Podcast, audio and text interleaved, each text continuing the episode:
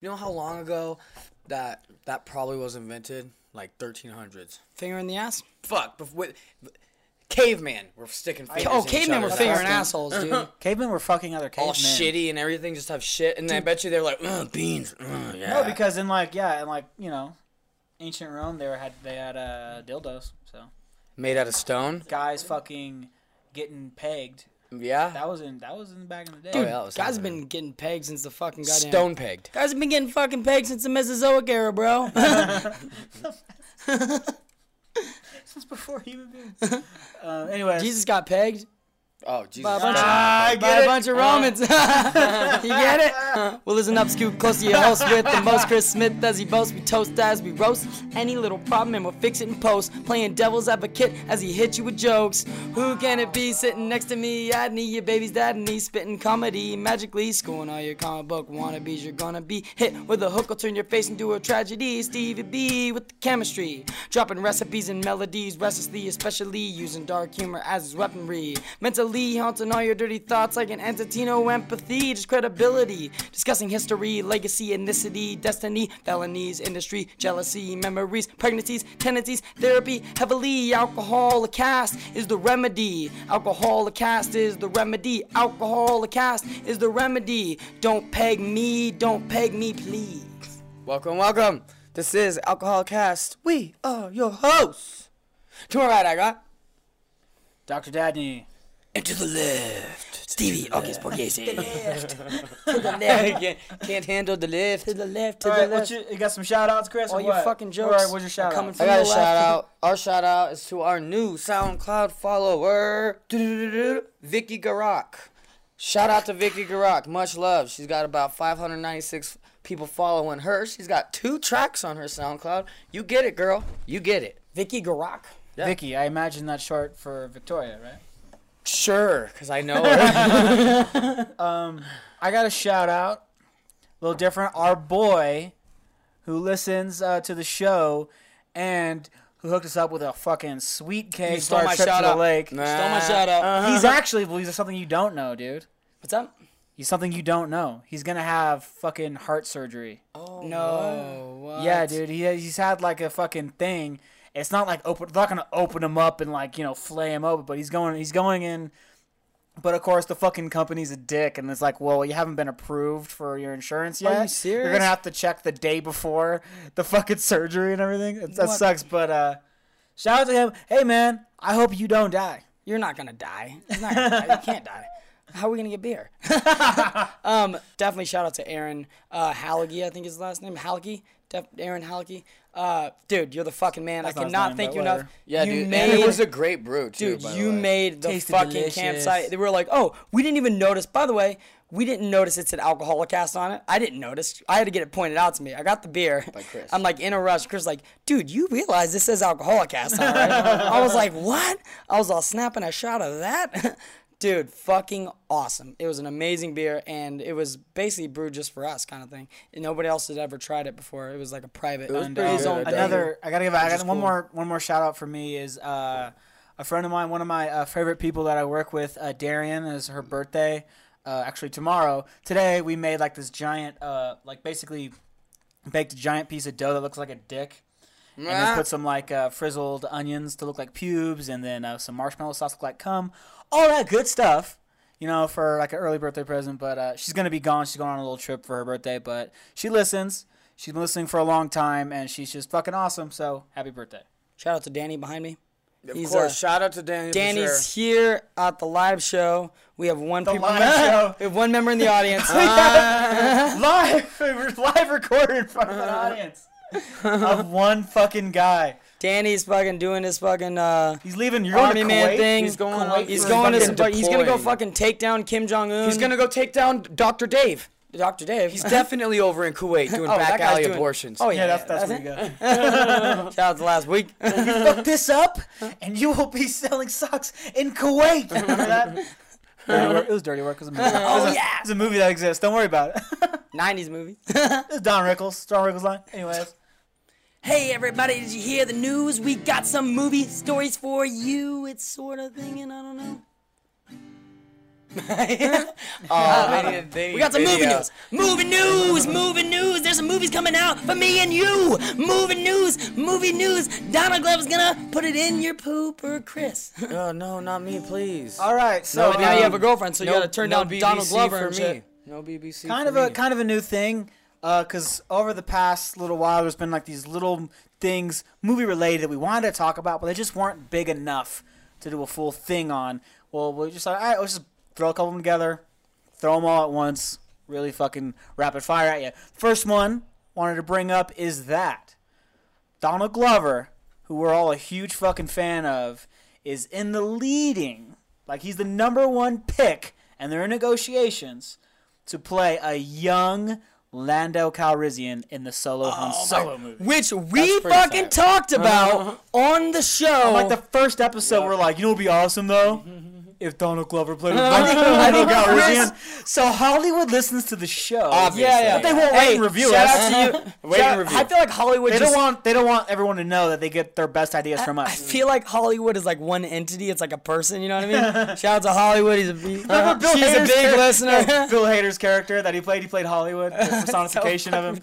It was fucking yeah, perfect. you heard it here first, folks, on the Alcoholic Cast. Conspiracy Chris, theory: Hollywood is a person. Chris is the one that suggested fucking DG play young Lando Calrissian. and that is going to be epic. But I just want to shine a little bit of light to what Danny G is doing right now. Um, right now, he also has a series coming out on FXX on September 9th. It's called Atlanta, and it's about it's a story about two aspiring rappers, one who went to college, and the other who actually found stardom. But it's a really dark comedy, and it's totally it's written, directed, everything like casted, everything by Donald Glover. The he Renaissance did man. absolutely Dude, everything. he's a he wrote fucking all the music for That's it. what makes me like- so mad. Isn't he, like, our It's- Shut up! Like, time out. Like, dude, he's Ja- like little this. What this makes me really mad is fucking James Franco won an award for 127 hours, and then he started going to school to learn English and art. And just off of that, everyone's like, "Oh my God, he's a Renaissance man! He's a Renaissance man!" Up his ass about how amazing he is doing all these things. Like, really, look at Donald Glover. Uh-huh. I know, yeah, For half a fucking second, behind the camera, in front of the camera, a stand-up comedian, a fucking writer. Like, dude, he's like he's a fucking rapper too, and he's Yeah. successful in all these things. wrote for 30 Rock, wrote for Community. I think he even wrote a little bit, uh, like a little tiny bit, like one little skit for uh, Freaks and Geeks, if I remember That, correctly. that makes sense. Like, Because I go down the rabbit hole for Donald Glover because I'm a fanboy. Donald Glover's the whole reason that I got into Chance. Without Childish Gambino, there would be no Chance the Rapper. Like. Childish put on Chance. Like And if which- it wasn't for Childish, Chance probably wouldn't have gotten signed by Kanye or anything like that. Like it's it kind of generates all over. Anyway, uh, on to the next thing. On the 26th of this fucking month, uh, there's a biopic coming out. Something I've been waiting so many years to see. So glad it's finally. It's not only was it. I got excited when I heard it was going to be made, but it's finally coming out, and it is the uh, biopic for one of the greatest fighters of all time, a true legend, Manos de Piedra, Hands of Stone, Roberto Duran. Uh, it's going to be starring Edgar Ramirez as Roberto, but it's also going to have uh, Robert De Niro as his famous trainer, Ray Arcel. And they're literally the wa- same age. Like as Ray Arcel was when he took oh, on Oh shit, no way. And I think Robert, dude, Robert De Niro looks like he's actually gonna do a great fucking job. He's coming out of For like, the first time in a long time. Yeah, it's been a minute. yeah, I mean, he's coming from what? No uh, more Zac bad, Efron not bad grandpa or whatever. Uh, dirty Grandpa. Dirty The intern. Yeah, yeah. He's coming from that to uh. play this movie. Like he's maybe he's back in the game. You know what I mean? And like probably his best performance was in a boxing movie, Raging Bull. Mm-hmm. And How now ironic. here He better close it Go out. back to the fucking well. But well, the only thing that it made me out. Upset was well, there's a couple things made me upset, but one was that like, the last trailer I saw was basically focusing on Robert De Niro and his character, and about how oh fuck Robert Roberto Duran is this legend. Well, look at the man behind it all, like giving all the credit to Ray Arcel. It's like, well, yeah. He definitely helped, but don't give all the fucking credit to the to not the fighter. Yeah, I think That that's made that's kind of fucking That stupid. Pissed me off. I was like, dude, give credit. Pissed piss me off. Mate, I'm mad as hell. Fucking Duran, because it's gonna be it's an incredible fucking story. Uh, but Roberto Duran, dude, he's such an, like an incredible fighter. I mean, this guy, he's recognized by most people as the greatest lightweight champion of all time. Uh, as a lightweight, he went 67 and one. Damn. That one loss was to Esteban de Jesus in their first fight in a non-title fight, And then in the rematch, he's like, all right, I'll, I want to fight you again, but this time we'll put my title on the line. And knocked him out in the 11th round. Then had a third fight with him later on and knocked him out in three rounds. Uh, he made a total of 11 defenses, but in between those 11 defenses, he fought a bunch of times, but not for the title. Um, that's how he built up that 67 to 1 record and then jumped up from lightweight, skipped over uh, junior welterweight, went all the way up to welterweight, fought four times, won those four fights, and then fought fucking Sugar Ray Leonard and was the only man to ever beat Ray Leonard in his prime. Nice. Um, and then, of course, what's crazy is he ended up having these crazy ups and downs in his career. Of everyone wrote him off, and promoter left him, man. Everyone left him and said, "No, fuck, he's a bum, he's a loser, all this stuff." And he kept coming back and building his way up and like, increasing his fucking legacy and doing all these incredible things. He's won comeback of the year twice. Only fighter to ever do that. He's the only fighter to ever fight in five separate decades. God Uh, damn. truly then he's still a very and he's ferocious he's incredibly fun to watch too so i'm, I'm- just i want to fucking get people to see this movie because i'm really excited to see it i want other people to see it I'll watch it. what's funny is usher is going to play sugar ray leonard What? i, guess, I think they I don't ca- like it. I don't like it. i think they cast him because they're like well he's great at dancing and ray leonard liked to dance and move when he fought maybe he'll get the footwork but i'm like there's no way he's going to get the footwork right that's so i want to i'm going in knowing that the Bruh, fi- even Ray couldn't get the footwork right. right? he was too good. He couldn't even do his own trade. He couldn't train people. I just don't know how to do it. I don't know how to do it. It's like Yeah, you know, I- I- some people just look at a you know piano Andy and they just, you know they see. fucking good one but Ray, right now. but Ray, Ray just knows how to dance. That's the thing. Uh, that's what every boxing movie has the same problem, which is that when they cast their actors to play the fighters, especially the, the lead, they give them like at the most five months to train how to fight, and that's nowhere near enough to get the subtle movements right. Like, okay, you can throw a straight right hand correctly, but the movement of a fighter is something that takes years and years to develop. And uh, Robert De Niro actually was the one who got closest, I think, to looking like a real fighter in any of any boxing. movie. Even I think- better than uh, Michael B. in Creed. yeah, even better than uh, Michael B. Jordan. Michael B. did really. I thought he did. a Oh, really he did job. fantastic. I'm not trying to talk shit about him at No, all. yeah, he he's great one. He's like job. definitely like top three of guys who looked good playing a fighter. But yeah, it's it's still they're all very stiff and they're all very awkward. They don't have a f- fluidity to them. And that's I really I know uh, this that's gonna happen in this movie, but I'm still excited. I'm really excited to see it. Maybe Anyway. they should try turning a boxer into an, Into an actor, actor? instead of the other way around. But I mean, I guess acting's hard too. Whatever.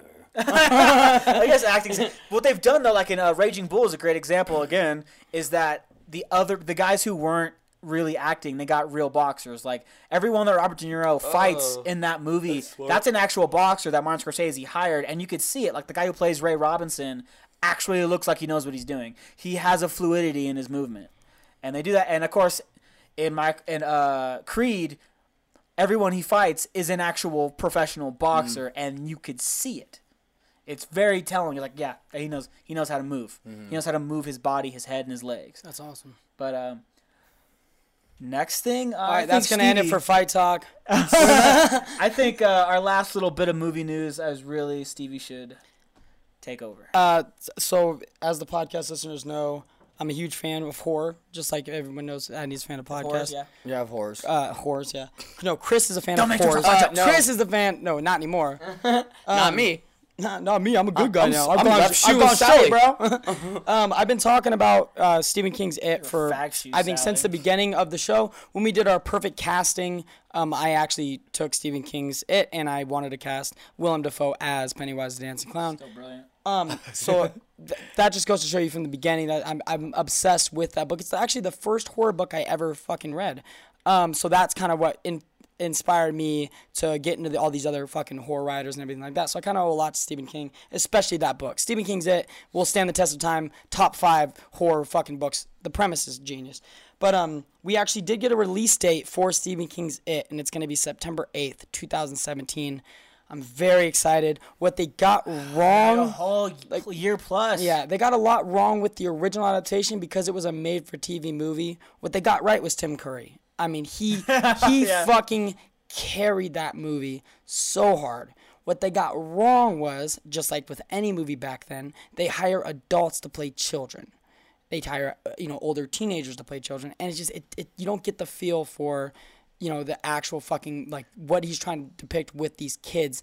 The kids in the book are supposed to be doing something that is just like completely out of their comfort zone. They're they're destroying this monster. They're children trying they? to go are they against the evil. They're in like fourth or fifth grade, I believe. Think Jesus fucking Christ. so the made for TV movie, they they changed a lot of stuff. Obviously, it was I think it was like a CBS movie. It was like a two part or two Yeah, night. it was. Yeah, yeah. yeah, um, Just like a Storm of the Century, which is another Stephen King. yeah, which is great, still good, but um, they've been wanting to grab a director. This thing went through a bunch of different directions. I think a couple different writers as well. But why are we talking about this? Why? What? What? What, what news? It's supposed to be movie news. I don't know why. They we're... finally released the first picture of Pennywise the Dancing Clown, and it is incredible. The costume, I'm so excited. That's I was important so coming scared. from you. I was so scared that they super were gonna fan, I need to- fucking ruin it. I was like, I feel like you should still be scared. I'm a little scared, but I have the director is a complete no name. yeah. Every great director directed nothing at one time. Yeah. So, pimp. Touche. You know what I mean? You'd be like, George Lucas, who the fuck is this guy? well, he was never a great director. No, though. not really Never at all. great. So um, the actual picture got released. They actually switched the actor. They were gonna have the actor play from uh, We Are the Millers, the the kid that has like the weird eyebrows. Oh like, yeah. The, he was actually gonna play the clown, but instead they switched it for Bill Skarsgård, He looks just like Alexander Skarsgård. Looks just fucking. which like is him. his brother, and they're from uh, They're Sweden, I believe. They're, twins. Swedish clones. actors. No, they're cloning these motherfuckers. So I'm very excited. And another like out of all the we need kids, more pretty blonde white boys. I don't really know all the other kids that are playing the characters, but there is a kid named Jeremy Ray Taylor who will be playing Ben uh, Ben Hanscom, which is the fat kid in the show. So the fat kid is he's kind of like s- every writer. What they do is they put themselves into their writing. So they always make a character who either loves books or he's a writer. Like Stephen King ri- writes a lot about writers uh, in all his books. Tyrion is uh, George R. R. Martin. Exactly. There you go. It's somebody like fucking. Even though George R. R. Martin's like overweight, and he probably got picked on, and like he probably definitely got picked on, bullied as a kid, and then that's why Tyrion. He's a dwarf. He's getting picked. You don't on. wear a fucking uh, trained conductor's hat your whole life and not get made fun of. There you go, George. So uh, I feel like Ben is supposed Shout to out to. George. Love you, George. Ben is supposed to be like he's he's like that Stephen King entity that he's set in the book of him as a child. So he's like the chubby kid that gets picked on. That's just a big read. He lives at the library. Like the kid just loves to read all the time, and then he falls in love with the pretty girl, and you know the story And obviously. he gets you've seen it. friend zoned because that's what happens. But um, That's what happens. so I'm sorry to take it on too long, but yeah, uh, 2017 September 8th. I'm so fucking excited after all this fucking time. No, dude, I've been waiting way longer than you. Okay, I've been Wait, no, waiting. fucking Once, once I found out they were ma- remake, I kept looking up. Okay, because it was like there was no news for a long time. Because I follow a lot of horror uh, shit on Facebook, um, so I'm always like waiting. Like, okay, which pops up? Is there gonna be news on this, news on that? Um, any mainstream horror, any just like you know fucking underground horror shit movies that are coming out, B movies. But uh, as soon as that got announced, I was like sitting there waiting for okay, the director dropped off. Is there another director coming on? Who's writing the screenplay? All this stuff. So finally, everything's set, and I got so excited because I think it was a couple weeks ago they actually released the first fucking picture of the Losers Club. And I'm just, I'm super excited about this. I cannot fucking wait for this to come out. I'm going to continue to give you news on this as the story moves on with the actual movie. And As the, the story develops, we'll story develops, fuck out here. This is going to be part four of our movie talk series. So it goes a little like this. Take it back to a simpler time when we were all just kids. We didn't have a job, we didn't go to school, we were off the fucking grid. These movies inspired us influenced us and more. These movies are between 1990 and 94, you guys. That's pretty good. Whatever. Pretty good. All right, so if you are, if this is your first episode tuning in, if you, or maybe if you missed the past few, we start a little series where we go decade by decade. And for each one of those decades, we each pick one movie. One movie that we want to talk about for whatever reason. Not because it was the most popular movie, we think it was the best movie, or it was our fa- even our favorite movie of that decade. Just a movie we want to bring attention to. Maybe not enough people saw it. Maybe it doesn't get its due. For whatever fucking reason it may be. Maybe we just want to bullshit about it. That's not the point. The point is we're each going to pick a fucking movie for each decade. The 90s, though, 90s gets two. 90s gets two parts, and it deserves it. Because fuck you, it's our podcast. That's fucking right. And you know, if you're not really into movie talks, then go fuck yourself because this isn't your fucking podcast. Like we said. every every question you have, fuck you. It's our podcast. So so you guys want to guess for mine, even though I told you. yes, it's- we have it's to guess. My guess before we even begin. Here's my guess. Okay, Chris. Pulp Fiction, Dumb and Dumber. Nope. Man, I wanted to go with Silence You of the saw me watching the movie earlier that I was Oh, gonna what? suggest. No, he he didn't know. He was like, "What the fuck are you watching? it's fucking weird." It's that fucking out of there? Here's what you should have done. Bullshit. Phew, Dumb Dumb and Dumber. But whatever. Go ahead. I should have done Dumb Your and Dumber. Your turn. Your turn. Guess. Yes. Silence of the Lambs. Nope. Fucking bullshit. I should have. Adney would have known what that was. Um, I should have done Dumb and Dumber. Yes, but this movie, nobody knows about this movie, and I feel like I want to. I want to talk about this. I love this movie. It's important to me, and it's definitely a movie. Give us a hint. Nobody's gonna We each know. get another guess. Give us a hint. Written and directed by my favorite author, my favorite horror author. Weaver World. No, yeah, that's Weave Weave World. That's Weave World. That's the book that I'm gonna It can't, suggest. it's not Hellraiser, because Hellraiser came out in '87. yeah. You're getting there. You're getting a little hotter, Adney. Um, Written and directed by Clive Barker. I knew it. oh wait, that was my second guess.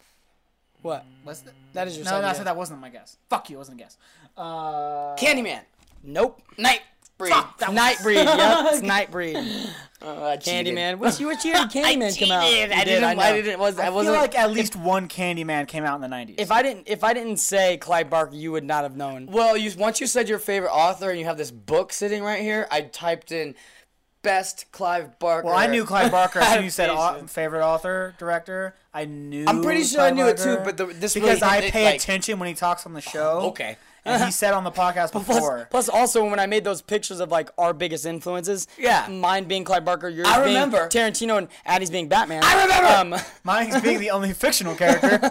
Candyman was because no real life 92. entity could ever amount to how much Batman is awesome. Like, there's nobody. and and a, and a made up fictional character that's in my mind can never disappoint me, like everyone else in my life. Anyways, uh, so what Any was movie that again? Batman directs is gonna be gold. The movie is called Nightbreed. All right, It's what the fuck is Nightbreed about? It's actually based off the book Cabal. Now they wanted to change the name because they were like, well, That's a Mortal Kombat producers, character. yeah, Fuck you. the producers are like, well, that name doesn't really make any sense. And Clive's like, my movie doesn't make any sense. he didn't say that, but it was hinted at. You know what I mean? Think it. Um, he's like, have you seen my movies? Like, like have you seen, Wait, did you not see Hellraiser? Because that doesn't matter. have you seen Rawhead Rex? Like, dude, you don't know anything about I make the greatest movies. So the movie was released in 1990, okay, with a budget of 11 million, and it sadly only made 8.9. So it was a fucking complete flop. No one really understood it, and um, it had a running time of about um, 102 minutes. And in this lies the problem: the movie got cut. Uh, the director's cut, not even the director's cut, even the Cabal cut. Like they actually just did, I think, um, like what is it, 20? Yeah, like 25 year. Uh, Yeah, last year later, would've yeah, 25 last year, yeah, last year they did a release of actual Clive Barker's real release of what he wanted the movie to be. But uh, the main reason that no one really understood uh, Clive Barker's movie is because only Clive Barker understands Clive Barker. like seriously, like his shit is fucking weird. Only Clive Barker gets Clive Barker. Like he wrote Hellraiser, or he wrote the book Hellbound Heart, which is Hellraiser. And if you guys seen it, like this movie's fucking so weird. Like the first one is, is you know, it's good fucking movie. I love it. it. Super cheap budget. It's just extremely weird horror movie. Um, and then he also did Candyman. These are classic horror films. He actually came back and also did Midnight Meat Train, I believe, in the 2000s with that big Meat Russian guy. That that he keeps making all these movies that sound like porns. he yeah he used to Rawhead Rex. he used to be the fuck out of He used to be a male prostitute before he fucking his books got published. No Nuh-uh. way. He used to sell himself. How himself. good looking is this He used to, motherfucker? he used to be good looking. He used to Now he's old. He used to sell himself for fucking money, dude. to dudes and Yeah, stuff. to dudes because he's gay. He's a gay guy. I didn't find out he was gay. Like I Oh, was yeah, like, he is I gay. love. I was like, I love his writing. And then I was forgot reading like one of his uh, precursor to the book before I got in there, and he's just telling a Halloween story. Um, about him and his fucking gay black boyfriend. So he's Oh, he he's likes that equal- BBC. He's an equal opportunity employer, right? um, but he was like talking about how they dress up like No, dude, crazy he's a size queen, that's like is. Yeah, exactly. Yeah, he's a size queen. Um, but he uh, basically was explaining in an article that he used to have to sell himself before he he had his books published. And dude, once man, My hot young body. which was great because like I know this is not a we're talking movies now, and I know this isn't a book thing, but Stephen King actually is the reason Clive Barker is who he is because. Like when Stephen King got like the lifetime achievement award for literature, I don't, I don't know what it's fucking called. Uh, the Pulitzer, no, the Mark Pulitzer Twain Prize, no, not Pulitzer Prize. That's something else, right? Is Pulitzer Yeah, Prize for, for books? Oh, for journalism? Uh, um, it's not for writing. I think it does. Yeah, it is for writing. It might be too. for- I think- Uh, I think. Uh, I know there's a Mark Twain something. Yeah, but uh, yeah, Stephen King got something, and basically Clive Barker was asked to speak. and, Pulitzer Prize is it? yeah, and and Clive Barker said, "I would not." Have a seat on horror if it wasn't for Stephen King. Because Stephen King read his short stories and said, I have seen the future of horror, and his name is Clive Barker. And this was in the, the 80s, I Could you believe. imagine? No. And That shit would Clive suck. Barker Could you imagine if Martin Scorsese told you, Chris, Nope. I have seen the future of directing, his name is Chris. and it's I- Rodney Brown. like he's on I'd be like, I'd be like right on. It's But, not uh, me. Fuck So, that. uh, so the movie is a dark fantasy horror film. So it's like all these blends of like this sort of like magic, like supernatural entities, very convoluted. That's the problem with the film is that people just didn't get it. They're like, is it the people that didn't get it, or is it just a bad movie? It's not a bad movie. I love this movie. movie. Uh, I love this You movie. only love it because you read the book. The book is awesome. Yeah, But that's because still- you read the book. But still, Because you have context. yeah. yeah. What happens if you don't have context? well, that's what I, that's what I mean. Like they, that's the Everything that I'm watching this which movie li- for which sure. in lies the problem is the fact that the fucking it only it got cut. A lot of his shit got cut. So did you watch both of them? I have not got to see the Cabal the release. The original? I've saw the saw the original. oh, The- you haven't seen the re-release. I've not I've not seen the re-release or the director's cut, but I've seen the original. I still There's like a re-release and a director's. Well, there was a director's cut, and then they went. The director's cut was even shorter than the actual special re re re re-release. release. we do, all the Ewoks are not as fun. but um, oh, that's fucking South Park reference. yeah.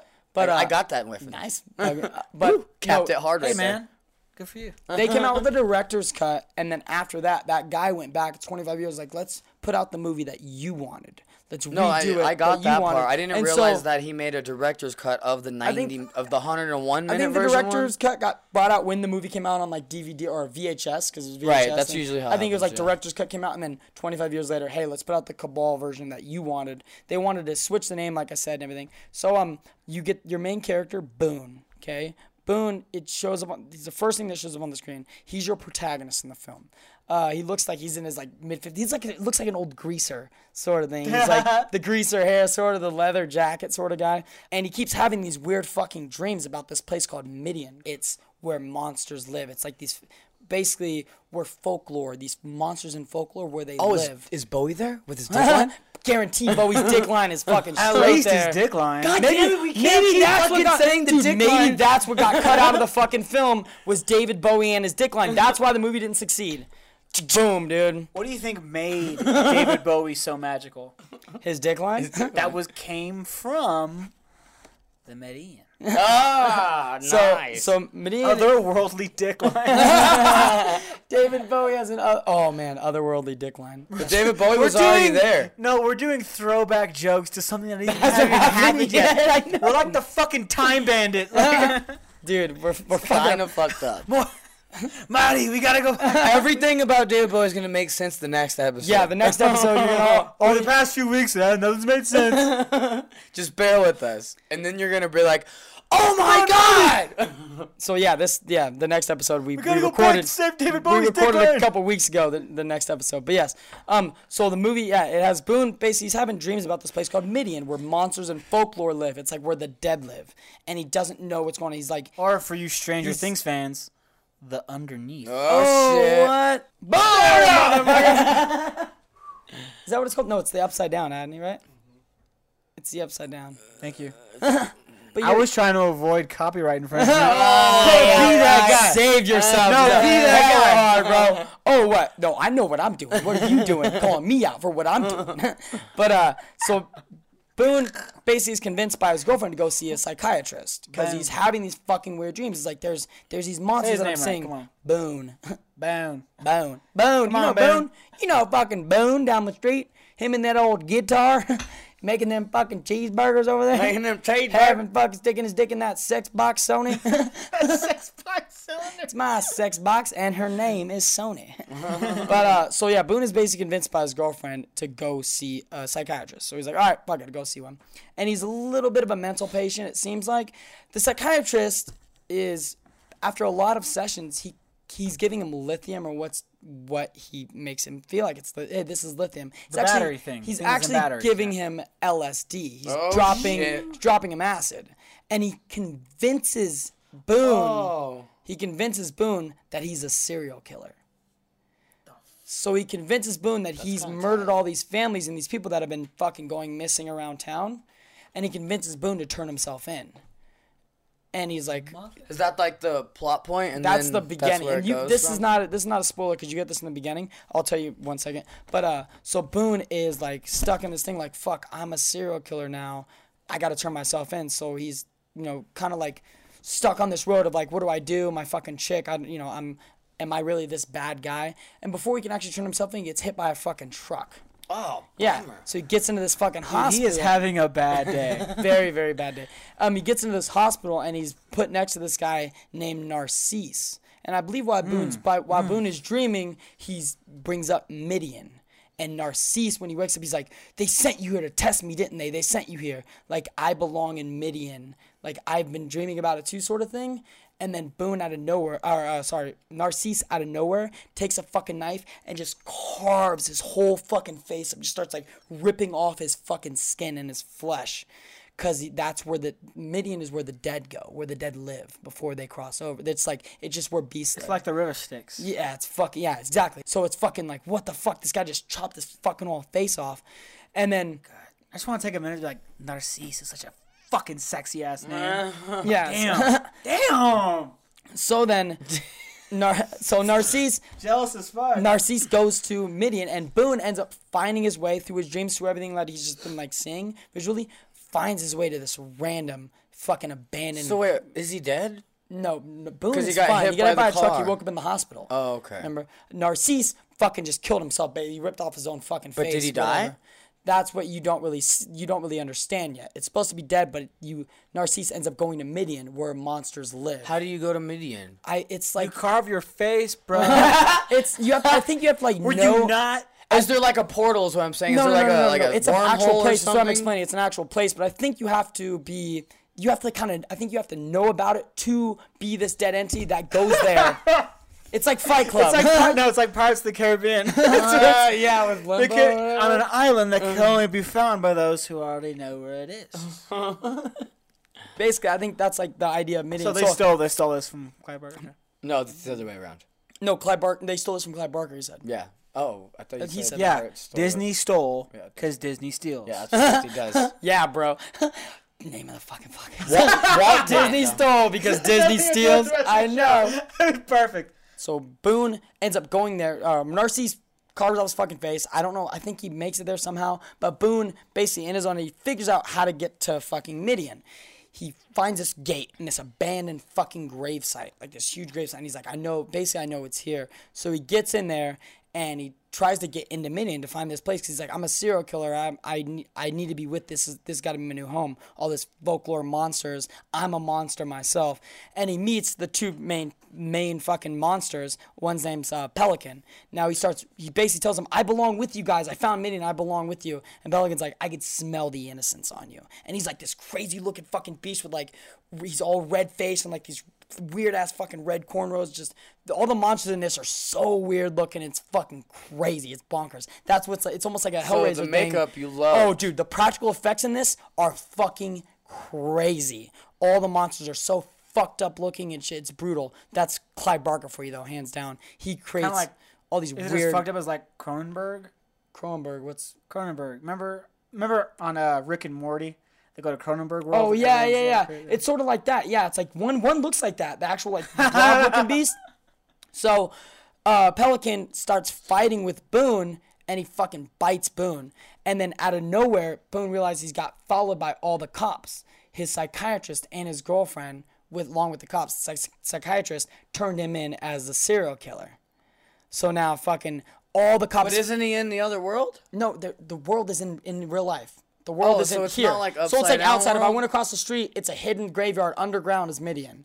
They're monsters that have not crossed Oh. over. They're just in the same in I the felt world. like it was like a different. no, like, it's not like a. it- no. They're like the Nightosphere from Adventure they're they're on Earth, but it's like their own like world, their own like underground world that no one really knows. I told you like it's just like Stranger. Haven't you started watching Stranger Things? No, but I mean, you you, can he be lost Things. in Sta- No, no, Stranger well, Stranger Things- Like Stranger you Things- can be in the same spot that they're in, Exactly. they're not see Well, that's you. not like that. That's it's not it's it, it's not like Yeah, that. It's more what- like what you just said. You don't know where it is. You can't find it. It exists in reality. Okay, okay. But it's hidden from the world. People don't know about it. You kind of have to like, like you said, Boone is dreaming about it, Okay. or Narcisse uh-huh. is dreaming about it, or I get you. seeing it. It's a it's you don't know how to get to it. You Say don't again, even know it that But do you get any of this without the book? You do. It explains this in Oh, the movie. okay, okay. Um, so you're confused at first, yeah, but it explains it through dialogue throughout the fucking movie. Now, when Boone gets there, obviously, like I said, he gets in a fight with Peloquin. The guy was like, "You don't belong here. This is, you know, you're, you're, no human belongs down here. You're an innocent guy." And Boone's like, "What do you mean? I'm a serial killer?" Because, like I said, oh, his psychiatrist convinced him he's a fucking serial killer. 'Cause acid. But his psychiatrist and all the cops follow him down there, and then his psychiatrist is, I, "I'm gonna go talk to him. I'm gonna go fucking talk to him." So he goes down there and he's able to talk to fucking Boone, and he says, "You gotta, you know, you gotta turn yourself in, Boone. You gotta turn yourself. You're a serial killer." And then as Boone's talking to him out of nowhere, his psychiatrist goes, "He's got a gun!" And then fucking boom, everybody lights up Boone. Bah, bah, bah, bah, bah, bah, boom. Fucking kills him. Then you find out the psychiatrist is a serial killer. That's the beginning of the movie. Yeah. Yeah, the psychiatri- psychiatrist fucking The gave him minute somebody frames you, Yeah, they're yeah. the one doing the thing. Exactly. um, but guess what? Boone wakes up. Now he's a monster because he was bit by Peloquin. That bite made him come back as a member of Midian. And so then the movie goes from there. Then they, there's the normal people trying to defeat the monsters in the folklore and like all these evil entities or that are they're good guys, bad guys sort of thing. They're monsters, but they're they're just trying to keep to themselves. And so you have the serial killer and the police trying to fucking actually destroy Midian. And it's up to Boone who brought them there to help Yeah, Boone find fucked them. up. Boone you fucked you're not yeah. looking for a tail, bro? What's Yeah, up? exactly. So uh, it's up to Boone to help defeat the humans and also find them a new Midian, a new place to go that they can live without fucking being sought after or without anybody knowing who they are. And that's basically the basis of the movie. The practical effects in it are phenomenal. What Clive Barker was trying to do, it was trying to like kind of have you connect with the uh, monsters. He's like everybody lo- everybody wants to fly. Everybody wants to you know have these supernatural abilities, and that's why I was c- trying to make these characters kind of relatable to the normal fucking person. That's why he made people cross over to being the monsters. Them being them killing themselves or them doing something to cross over to these beasts, so that you can relate as an audience member. Because humans are monsters. Basically. Um, Well, yeah. but yeah, the mo- it, it is kind of confusing. I do suggest reading the book, but it's actually a good fucking movie. The practical effects alone are phenomenal. it's so weird. Like you're like, whoa, how? Like if you are, if you know what goes on behind the screen, like Chris talks about, like Annie and I talk about. Um, if you actually know like what goes into doing the makeup and what goes into the practical effects, you have a strong appreciation for Clive Barker, especially because of the weirdness that goes into all his costumes and like how in depth, detailed every fucking person because he it, there's no computer fucking graphics for his characters. Yeah, I kind of want to see who the practical effects are. yeah, there, there's no computer animation for his fucking characters. They do all the makeup and all these fucking things for these people, and they're beasts. They look like literal fucking insane, crazy! I just found their makeup department, and it's bigger than every other department. See? Boom. All right. Yeah, so that's just for that alone, Damn. Chris. I would suggest you watch the movie because I think you would dig just what he did with the characters and like just every character is different. Every oh, character is different in so many ways, just like makeup wise, and the even like- makeup guy did all of Harry Potter. oh no, the makeup guy that did that. The yeah. Holy it. shit, He nice. did everything in Harry fucking Potter. That's crazy. so I mean, so yeah, I, I again the movie is uh, Nightbreed. Came out in 1990. I highly suggest it just for uh, movie appreciation um, alone, and just for uh, Clive Barker's kind of vision. He did X Men First Class. He did Demons. Nice. Holy shit, this guy's a gangster. But yeah, Star Wars Episode Two. This this movie, like I said, it's not shitty Star Wars. this movie's not known by most people. You would have to actually be a fan of Clive Barker or have just maybe stumbled upon this movie in general. But if you are a fan of Clive, if you are a fan of horror, you appreciate what you know the director's trying to do. You appreciate what Clive Barker's trying to do with bringing his imagination to life. It's almost a Kevin Smith thing with Clive Barker because he's that type of guy that's like, well, I don't really give a fuck if you don't like it or not. My vision is being birthed forward through film. Okay, uh, my movie. Wait. All right, you guys are ready for this? I'm gonna let you guys guess. You're gonna give me Okay. hints? I'm gonna give you one hint first before you start guessing. Um, I feel like I think it was gonna. It's, it's- if you've seen the movie, I think this will give it away, fucking hard. Give it away. Give Are it you away. ready? Space Jam. Oh, you got it. no, that was late '90s. Uh, you would know that if you paid attention in film school. Oh my god. Wow. wow. Anyways, um, here it is. Ready? Matilda. Okay. Matilda? Go ahead. Go ahead. Guess. Guess. Mulan. Late '90s. Damn it. You That is should've wrong, picked son. That. That is That's a favorite Disney movie. We're gonna do Disney movies. Oh, we Oh, should do the same gonna- series, but with Disney movies. Oh, I'll give you an hour. like of mat- animated. Dude, I'll give you an hour of material ah! on Mulan itself. we could totally do Just Mulan. animated movies in the series, like mm-hmm. best decade All right, animated shut up. movies. Stop talking right now because What'd it's you say Chris's, again? It's Chris's Shut turn. bugga bugga. What'd It's you say again? Chris's turn to guess. Terminator 2. No. Okay, here's another. Uh, one more hint. One more hint. Are you ready? Are you ready? this is largely. This next hint is gonna be just visual. So appar- so unfortunately, the the, ga- the listeners aren't gonna be able to know. But For the out. listeners, Adney's m- masturbating, but like he's not saying Hey, anything. here, here, are you ready? Are you ready?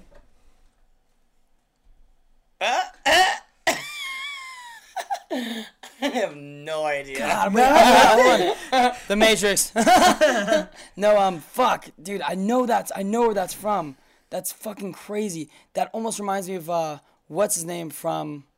I'll For, give it. some, I'll tell for some listeners. reason, I think about. I think about fucking uh, Norman Rockwell for some. Reason. I was telling. reason. Okay, for the listeners, I was I was pantomiming opening up a little case, picking a pill out, putting it in my mouth, and then, lifting like, my head up, cracking it, and then doing some weird cor- contortion with my body. That's what the hint was. All right, just tell us, yo. Leon the professional. Oh fuck!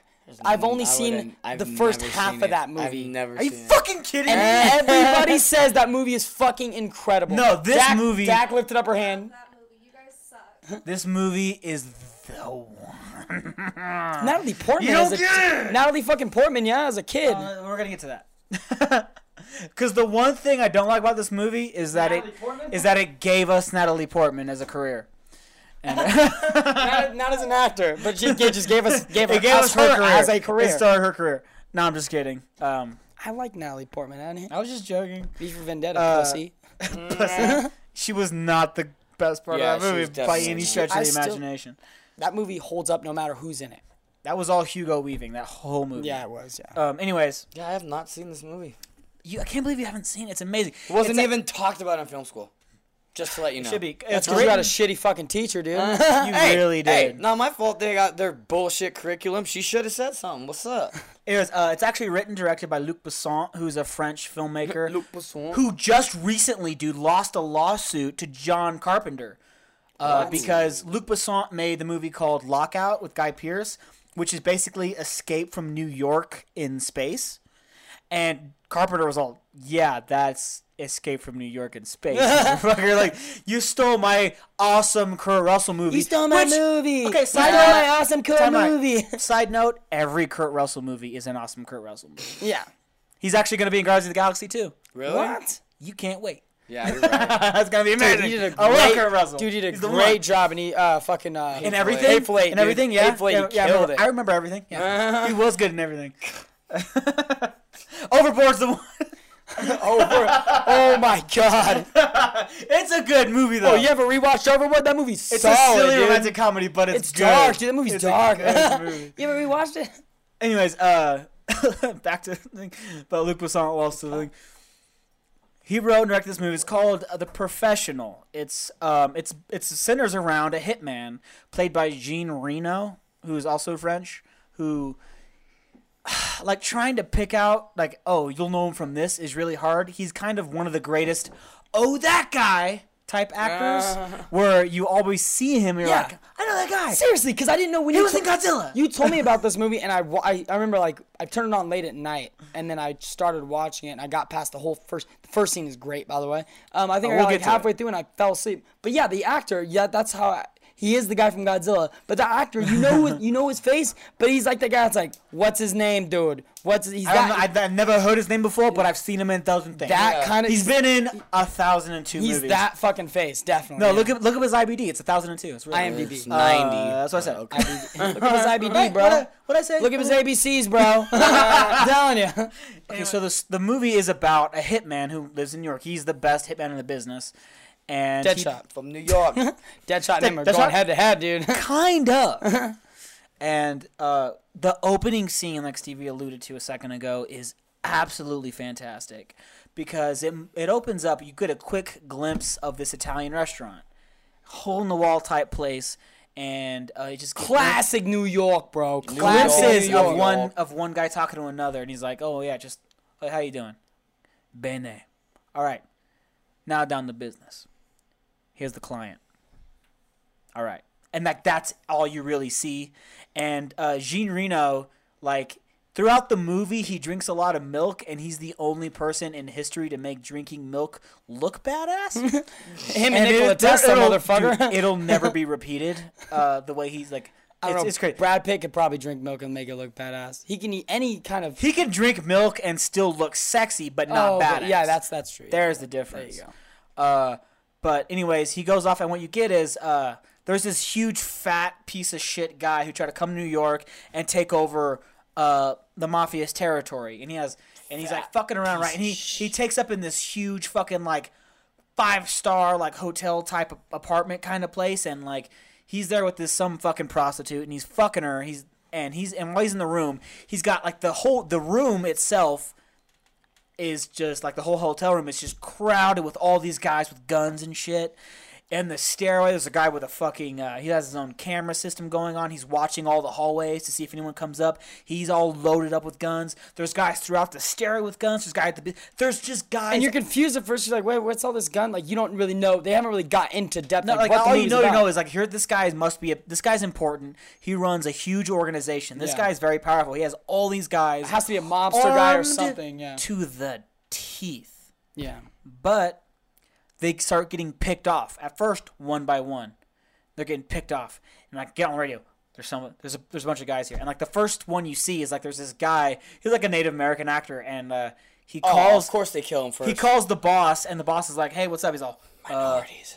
there's there, there's a guy here to see you. His name's Hookshot. and he's right? all like what? He's like i don't care. He's like like, I'm- like he's like, I'm not gonna look okay what's he look like? And the and you flip over and you see the guy's face and he has a gun with a silencer on it pointed like touching his skin and he goes uh he looks serious? And then he's like then he goes and uh he's coming up. He's- and then boom gets shot in the fucking dies. And so the fucking fat guy runs out to the, to the other guys all of his men. He goes someone's coming up.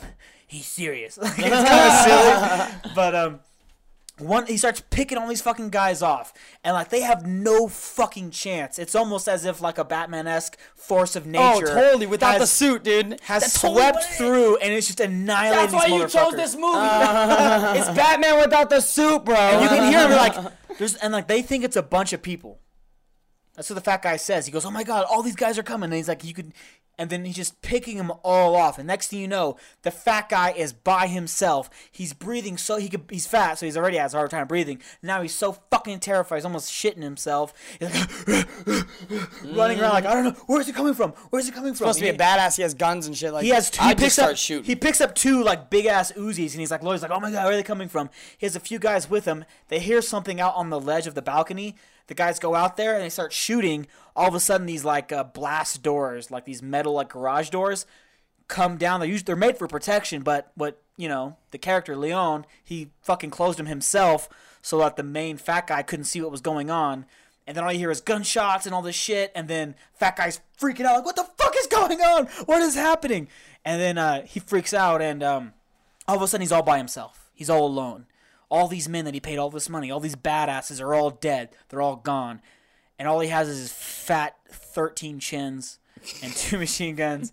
And he drops one. He picks up the phone, and it's this movie was made in '94, so it's a really So- old, old phones, ass phone. Those big ass ones. and he's calling 911. He's like, "Someone's trying to kill me." And he has like a huge. He's like almost in a silhouette. And they're all, right? no, He's not like yet. and they're all, we're gonna fucking, we'll, we'll, we'll connect you with an officer. And he's like, okay, I'm waiting, I'm waiting. And he's he's backing up and he's backing up and he's backing up. And next thing you know, he's like, his back is to this closet, and behind him it's just dark. And then as soon as like a cop is about to answer, out of nowhere, a fucking tiny ass little switchblade gets pushed up against his throat, and he's like, and that heavy ass breathing stops. He goes, and he's frozen and then you see slowly out of the darkness Leon's face come forward, and uh, he has his right hand is holding the knife, and that's stretched around the guy from behind him, and the knife is against his throat, and he pu- pushes his own head to the guy's left ear, and he goes, "Hang up," and the fat guy's like, "Okay," and he hangs up on the phone, so the phone's just like that dial tone, and then Leon hands him a small ass ripped up piece of paper, and he goes call this number. And the fat guy's like, okay. And he dials it. And it's the guy that hired Leon.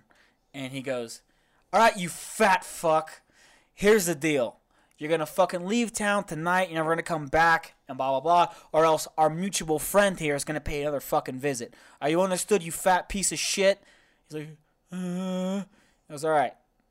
Now give the phone back to my friend and then like he gives it to Leon. Leon kind of like picks it up, puts it to his ear, and he goes, "All right, make sure he understands, and then let him go." And then Leon like kind of looks over at him a little bit and he goes, "Do you understand?" yeah. He's like, "Okay." like, it's so subtle and so quiet. It's like, "Okay, a man of very few words. you need to leave."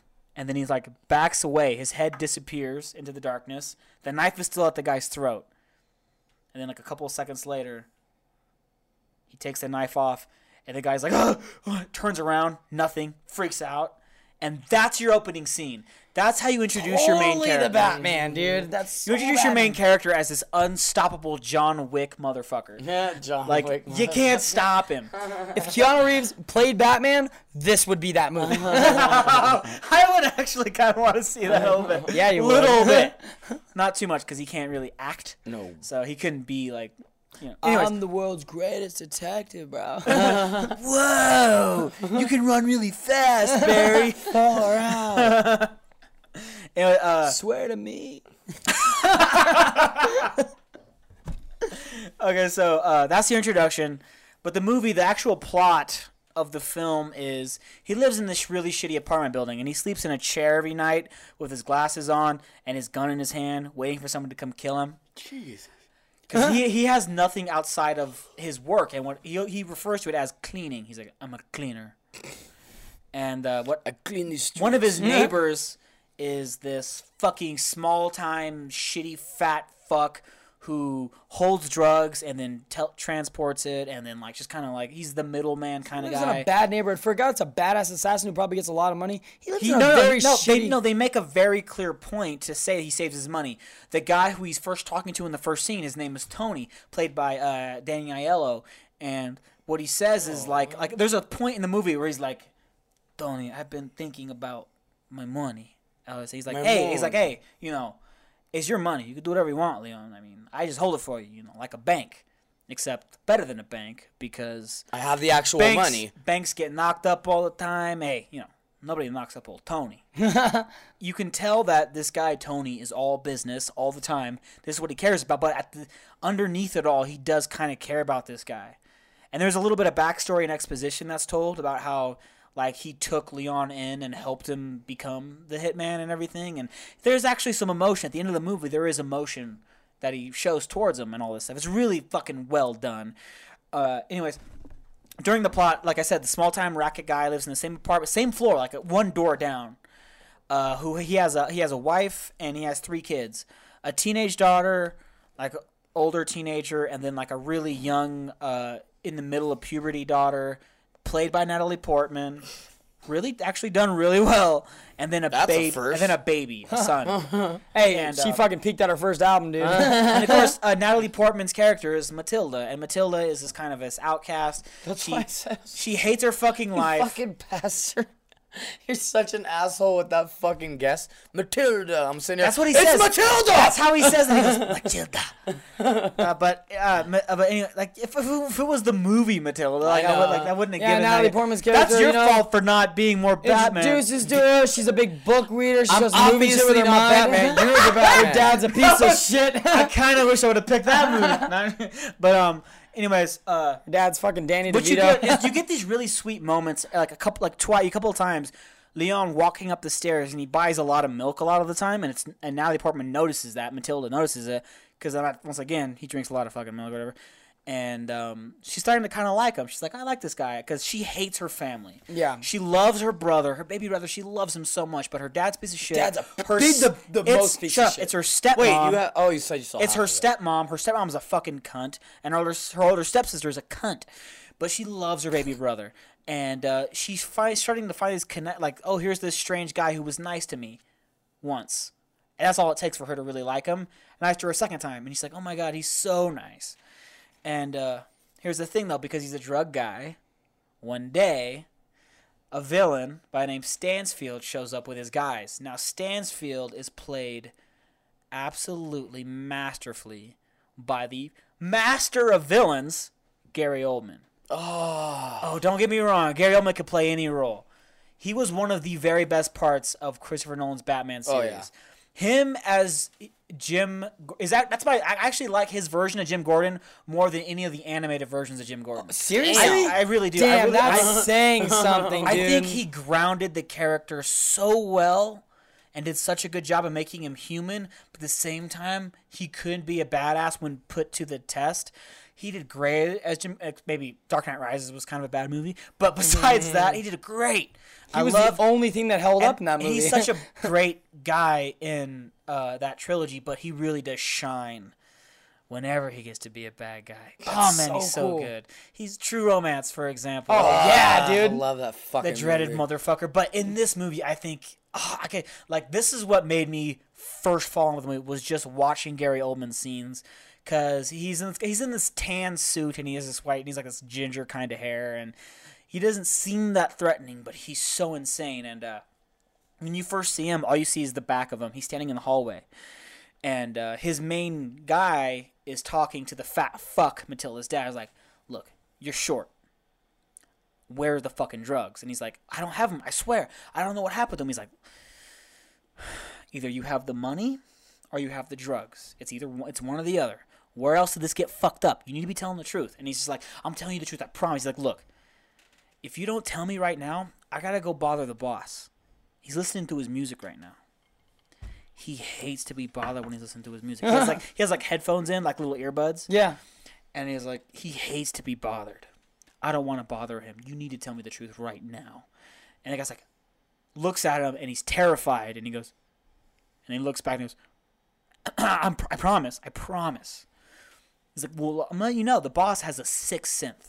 A sixth sense. He can just smell a lie. I'm gonna go tell him. All right. And he goes over, and you can see that this guy is this scary guy who's like uh, used to intimidating anybody. But he goes up to Gary Oldman, and he goes up to his back, and he's just like once again, all you see is the back of uh, Stansfield, and he just goes, and he all of a sudden this guy turns into this quivering mouse, and he's like, "Hey, hey, hey boss, sorry, boss, boss," and he goes stops. He just stops, and he takes out his little earbuds. He goes, "Hey, hey, boss, I'm really sorry. Sorry, sorry to bother. I'm sorry to bother you. Sorry to interrupt, but uh, he keeps saying he doesn't have it. He keep, he keeps saying it." And he goes,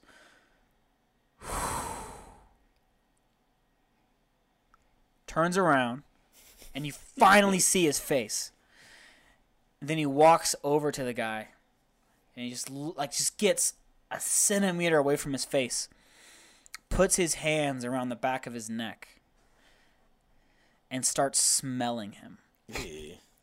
Just What? and then puts his arms around his shoulders, and it's like he's hugging him. And he goes, ah, "I believe you. This where Joker got his idea from. I swear Joker stole that. I believe you. Somebody else, somebody else took it. But hey, do me a favor. Find out by tomorrow. Whispers in his ear. Noon. And then he takes off. And the fat guy's left there, shit in his pants. And you're just like, the whole scene is so tense. You're just dude. on the edge I'm. We're all what the fuck is going on? What is this guy? and then they come back immediately after that, and uh, the fat guy's like, I don't know what I'm gonna do. Like talking to his wife, like I don't know what I'm gonna do. And then he ends up starting trying to have sex with her, and it's like this really weird, awkward scene. And you get to see a little more scene of Matilda hating her sister and all this stuff. But she leaves the she leaves the Matilda's so sick of her family. She leaves the house. She sees Leon and she goes, "Want me to go to the grocery store for you? You always get milk, right? Two cartons. I'll get it for you." Like she's like, "Oh, I might have a friend for once." She's trying to befriend this guy, and he's like, "Sure." And then she goes to the store. While she's at the store, Stansfield comes back with a bunch of his guys, and they fucking come in, and Stansfield puts his fucking earbuds in, opens up this little pill box, the size of an Altoid box, takes one pill out, puts it in his teeth, looks up. So now you have this the the uh the camera is now f- like a Bird's bird's, eye eye view, view, yeah. looking down. His face looks up and it, his eyes meet the camera. And he cracks the pill, and then he contorts his body this really weird, crazy way. And all of a sudden, he's just so loose, and he's just cr- like, let's do this. And then he walks in, and then you hear like this blaring uh, opera music just playing because it's giving you what's playing in his ears, "Ah, right?" ah," And then he starts fucking everything up. Him and his men, they go through the fucking house. They shoot his wife. They shoot his oldest daughter. They're fucking everything up. They're going insane. Fat dude is in the corner, scared, and then fucking uh, Stansfield comes up, and he has like those, and he has a doorway, but there's like those hanging beads in front of Yeah. it. And uh, 70s beads. Stansfield does this really weird dancing thing where like he, his hands are moving around as if he's took the orchestrating, beads. as if he's orchestrating, and then he like divides the beads and he goes "Ah," and walks right up to the guy after doing all these all this gunfire all this craziness. Boom boom boom all of a sudden the music stops. And he goes just looks at him and he's like i said noon. I got one minute past. Almost made it. And he looks at him and he goes you don't like beethoven you don't know what you're missing Ridiculous. overtures like that, they just get my juices flowing. But I got to admit, after his openings, he does tend to get a little fucking boring. That's why I stopped. hey, That's so crazy. you're a Mozart fan. I love him too. I love Mozart. He was Australian, you know. But for this kind of work, he's a bit light. So I tend to go for the heavier guys. You should try Burns. Uh, you'd like him. And then he turns around after this, like, what the fuck is going on kind of scene. And he tells his guys, toss the house. And then everyone starts tearing the fucking place up. And the fat fuck reaches behind the curtains that he's hiding around, pulls out a shotgun, shoots Stansfield in the arm, kills one of his guys, and then all fucking hell breaks loose, and all of guys start shooting fucking crazy. All the uh, like craziness fucking happens. And then uh, the fat dude tries to run away. Stansfield pulls out his little revolver, shoots the guy. He drops, and then he walks up towards him, starts shooting him, and shoots him in the, like the guy's on his stomach crawling, shoots him in the back, and he's like, "Oh!" Starts trying to crawl again, shoots him again. He looks over at his arm where it's all fucked up, and Blade's like, "Fuck!" Ah! And starts shooting him again, and like unloads on the guy, and he's dead, and he's still shooting at him. And his second guy's all, "Dude, dude, whoa, whoa, whoa, Stan, Stan, what are you doing? What are you doing?" He's like, "What?" He's like, "He's dead." The fucker ruined my suit. I have to get a new suit now. he's like, Hella rich and shit. but he's dead. He's dead. He's like, he ruined my suit. He's like, yeah, I get it, but he, but he's dead. He's dead. and he's like, I get it. And then he he pushes Stan out into the hallway. And Stan is like sitting there, and he's like lighting a cigarette, and all of a sudden he's all like, he look, it seems like he's high as fuck. He's like, what? Okay, I'm calm. I'm calm. I'm calm. I'm totally calm. I'm calm. Calm. She's on the pill, right? Or is- Yeah, all these drugs. And then uh, this old ass lady comes out of her apartment, and behind her's like this glass door. But she comes out and she goes, "Hey, what are you doing? Why don't you leave that poor family alone?" He goes, "Sorry, lady, lady, can you just go back inside? You should go back inside right now. go back inside." Then he takes off. She goes, "Leave that family alone." And then Stansfield, Gary Oldman character goes, looks over, lifts up his gun and shoots the glass door behind her and he goes, Hey lady, he told you, go back inside. like all fucked up off the, off the fucking pills he's taking. And then Matilda, like they're like sweeping the rest of the house. Matilda comes home, sees what's happening, is terrified. She walks right past her door Smart. and walks to Leon's door Fucking and starts knocking as if she's just the, the grocery deliverer. She's like, please, please let me in. Please, let me, please, please, please, please. And Leon, like feeling really sad, says fuck it and lets her in. So the guys who are doing all this shit let it go. They don't even think about it. And that's your beginning of the story. That's your call to adventure. That's what the story really starts to go. Is she wants revenge. She wants to kill these people who killed her brother. She doesn't care about her family. Oh, okay, yeah. Just her was- brother. That's what I said in the beginning. She loves her brother. She's like, give a and fuck he's like- all she's about like, the other and one. like he's asking about. He's like, I'm sorry about this. And she goes, I. If she's like, well, if why do you care if you hated all of them so much? She goes, because they killed my little brother. He never did anything wrong. All he ever wanted to do was watch cartoons with me and cuddle. I loved him, and they killed him for no reason. And then all of a sudden he's just like, oh. You have to kill these motherfuckers. And uh, he takes her in, and it's this really wonderful, at first, father daughter relationship with him. For the first time, he's able to care about something more than himself. He's able to, like, I've, I've spent so I'm much drawing time. haughadcore parallels right I now was to no God from, yeah, I was just about to say that. I was literally just about to fucking say Sorry, it's similar. I took your It's a similar fucking thing to God Bless America, except it's a more serious. Here's where it gets way no. serious. Here's where it gets weird because it's written by. Luc Besson, who, in several of his movies, has made a weird connection between older men and really, really young women. Yep. So they have this sexual thing. They, Oh, they- no, shut up. They don't. No, no. Matilda Yeah. is in falls in love with him and she wants to have sex with him. just like in God Bless America. it's weird. Just like in God Bless No, America. she didn't want to fuck him. No, no, no. But she has this. No, but she, she like, has this She's like appeal asking him at questions. Like first, she's and she's then he gets them infatuated in a sort Yeah, of it's way. not. It's it's it a little, hints at it. It's way more perverted in this. I'm yeah, sure. It, I'm sure, it- yeah, I'm obviously, sure. it, it So- hints at it in God So Bless anyway, America. like so. What's funny is I remember watching this movie a million times a certain way, and then the other day I watched it online, and it was it was like an extended, longer version with way more material, Hmm. and it was incredible.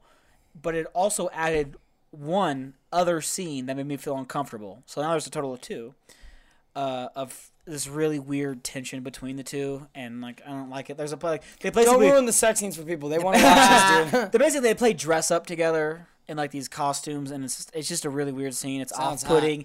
Th- it just it Sounds freezes. hot. How you it- doing, girl? Dude, it freezes the story in its tracks, and it's it ruins it for me. It's like you don't need need to do that, Luc. But whatever, you fuck. You're still a. You still made a lot of great movies. You made the fifth. Just from how you've described it so far, it seems like the lighting and the tones are super dark. It's like a lot of silhouetted stuff, a lot of like There uh, are plenty hanging of lights, silhouettes. a lot of shal- uh, shadows. I'm It's just guessing. It's total '90s style of movie and uh, too. what's It- fun, what's great is uh, one of my, my one of the things I really love about this movie is, is that he starts teaching her how to be a cleaner, how to be a hitman, and he's giving her all these lessons on how to be that as a career. And so you as a listener are like, wow, these are some really interesting. I want to be a hitman now. I learned all the rules because you have to learn all this crazy, Well, awesome number shit. one, Leo's number one. Like one of the Uh, one of my favorite parts. I actually posted a video of it on Instagram like a long time ago. Was uh, he takes her out on this rooftop and he's assembling this rifle, and he goes, he's like, the rifle is the first thing you get to learn. The better you get, the closer you get to the client. But as a beginner, you have to stay far away from the client. The rifle, for example, the first thing you learn how to use. The last thing is the knife. Damn. Something to that effect. That's so. And he's assembling this rifle, and then like he's teaching her, and then like she like flips it like, hey, it's like don't, and like she flips it like there's like plastic lids over the scope. She's like, and she flips it open, and he goes, don't wait until the moment you're about to fire. It gives away your position. Oh shit. And throughout the movie, he keeps giving her these awesome lessons, so teaching the audience how to kill people properly. for anybody, That's why you loved it. for For the the it list- all your contingency plans. for the for the listeners at home, Adney has seen this movie twice only, and he's able to memorize all these fucking lines, dude. I have seen it once in the past three years. Anyways, the story of itself is like it's a hitman, a ruthless hitman that has no emotion. All of a sudden, he has something to care about. That's the core of the story. Is he finally found something again? Like he thought he could never feel again after what happened to him in the beginning of his life when he was 19, and he never thought that his life would be anything other than killing. And he finally found a reason to not kill. He does have this code called "No women, no kids." And he passes that on and it's this really incredible story. I think if you were to like if somebody could edit out the weird sexual parts it's a great father-daughter kind of thing. And i love i like i think it really i think natalie portman does the best acting she's ever done. I think G- jean reno does the best i think gary Oldman, i think every all those main characters danny aiello all the main characters do the best work they've ever done in the professional. It's a fantastic fucking movie and the story behind it of learning how to like care again, learning how to love again. We've all been in that situation where we're like fuck everything, fuck everyone.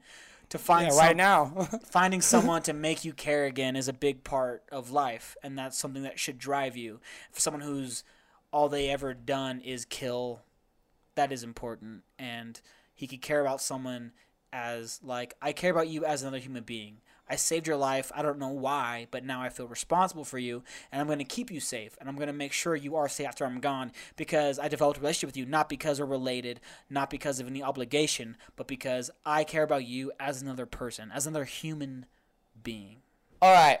Uh, I already spoiled it for you guys. Uh, what movie I fucking. We didn't even guess. Yeah, because I couldn't. Let me guess, let me I guess, hold on. Wait, I Reservoir. Dogs, Yeah, bro. I- yeah, yeah, yeah. Good job, bro. good job. You're so cool.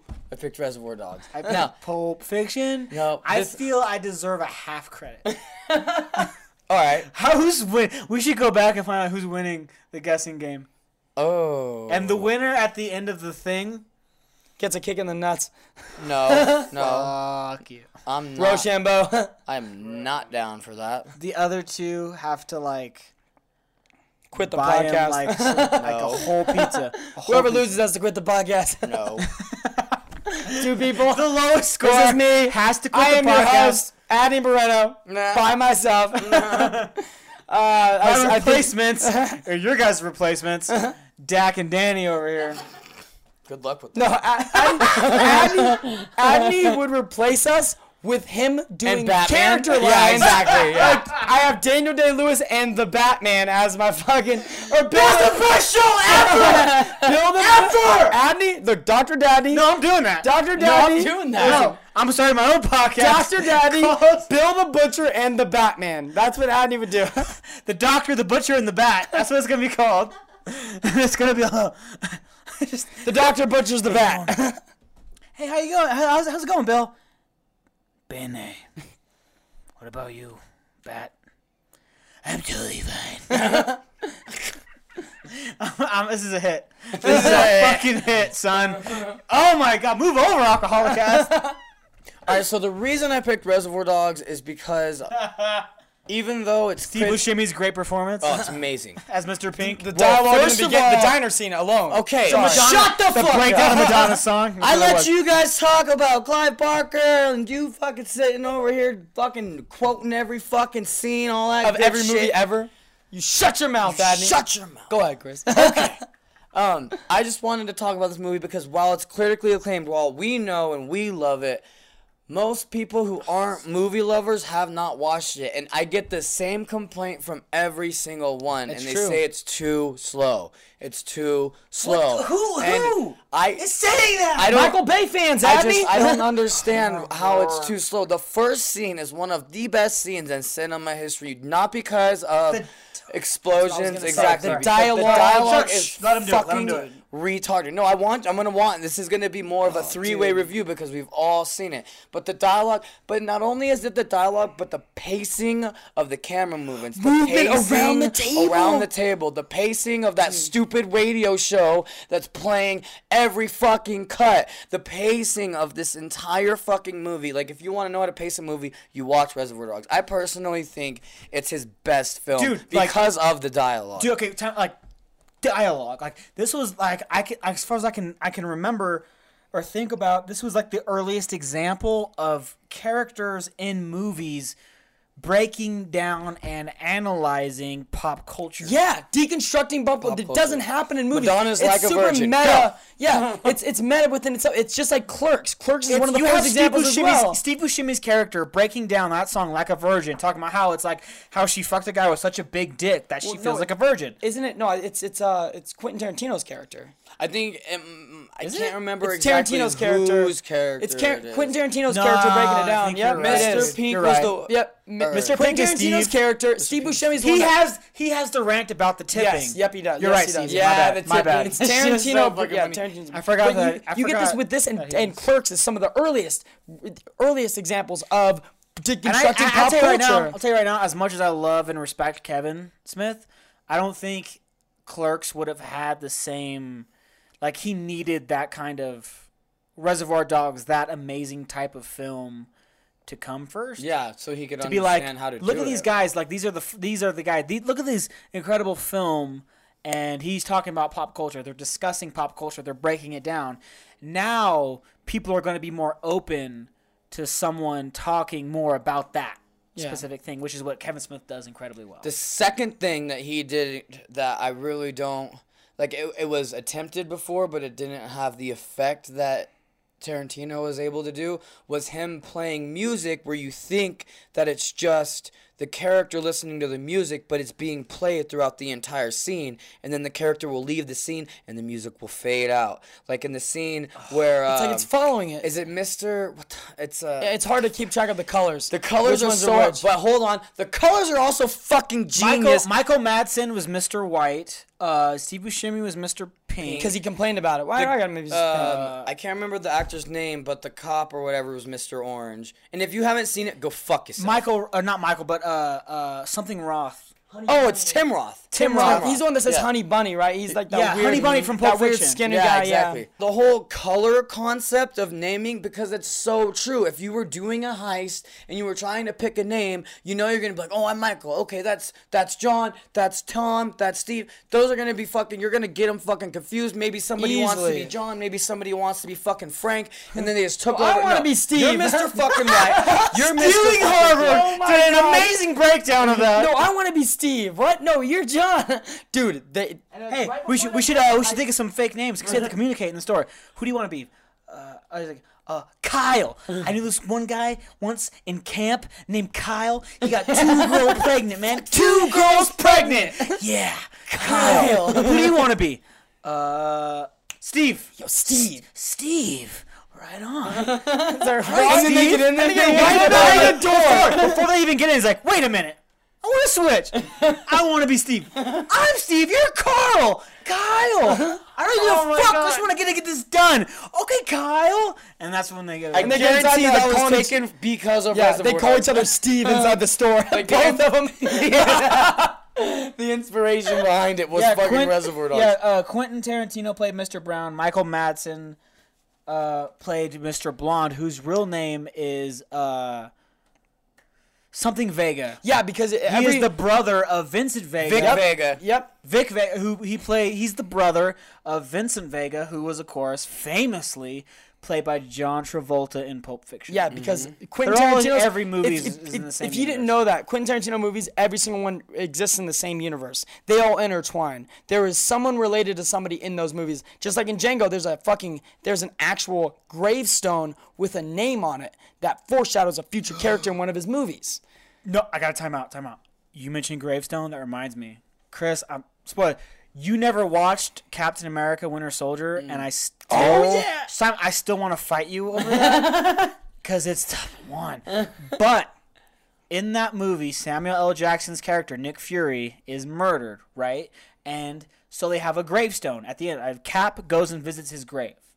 It's like the end of the movie. It's like this really emotional kind of. He sees the grave. It's this character played by Sam Jackson, and on it, Oh, on the gravesite, it has in quotes. It says uh, Ezekiel twenty five seventeen, and it says the path of the oh righteous my man. God. Dot dot dot. And I said in theaters, I flipped out, dude, I saw in theaters. I was like, oh my god, like fuck. and I out, saw it with my girlfriend's family, and I flipped out, and the, and her dad was all, "What the fuck are you doing?" And I was all, "It's a perfection."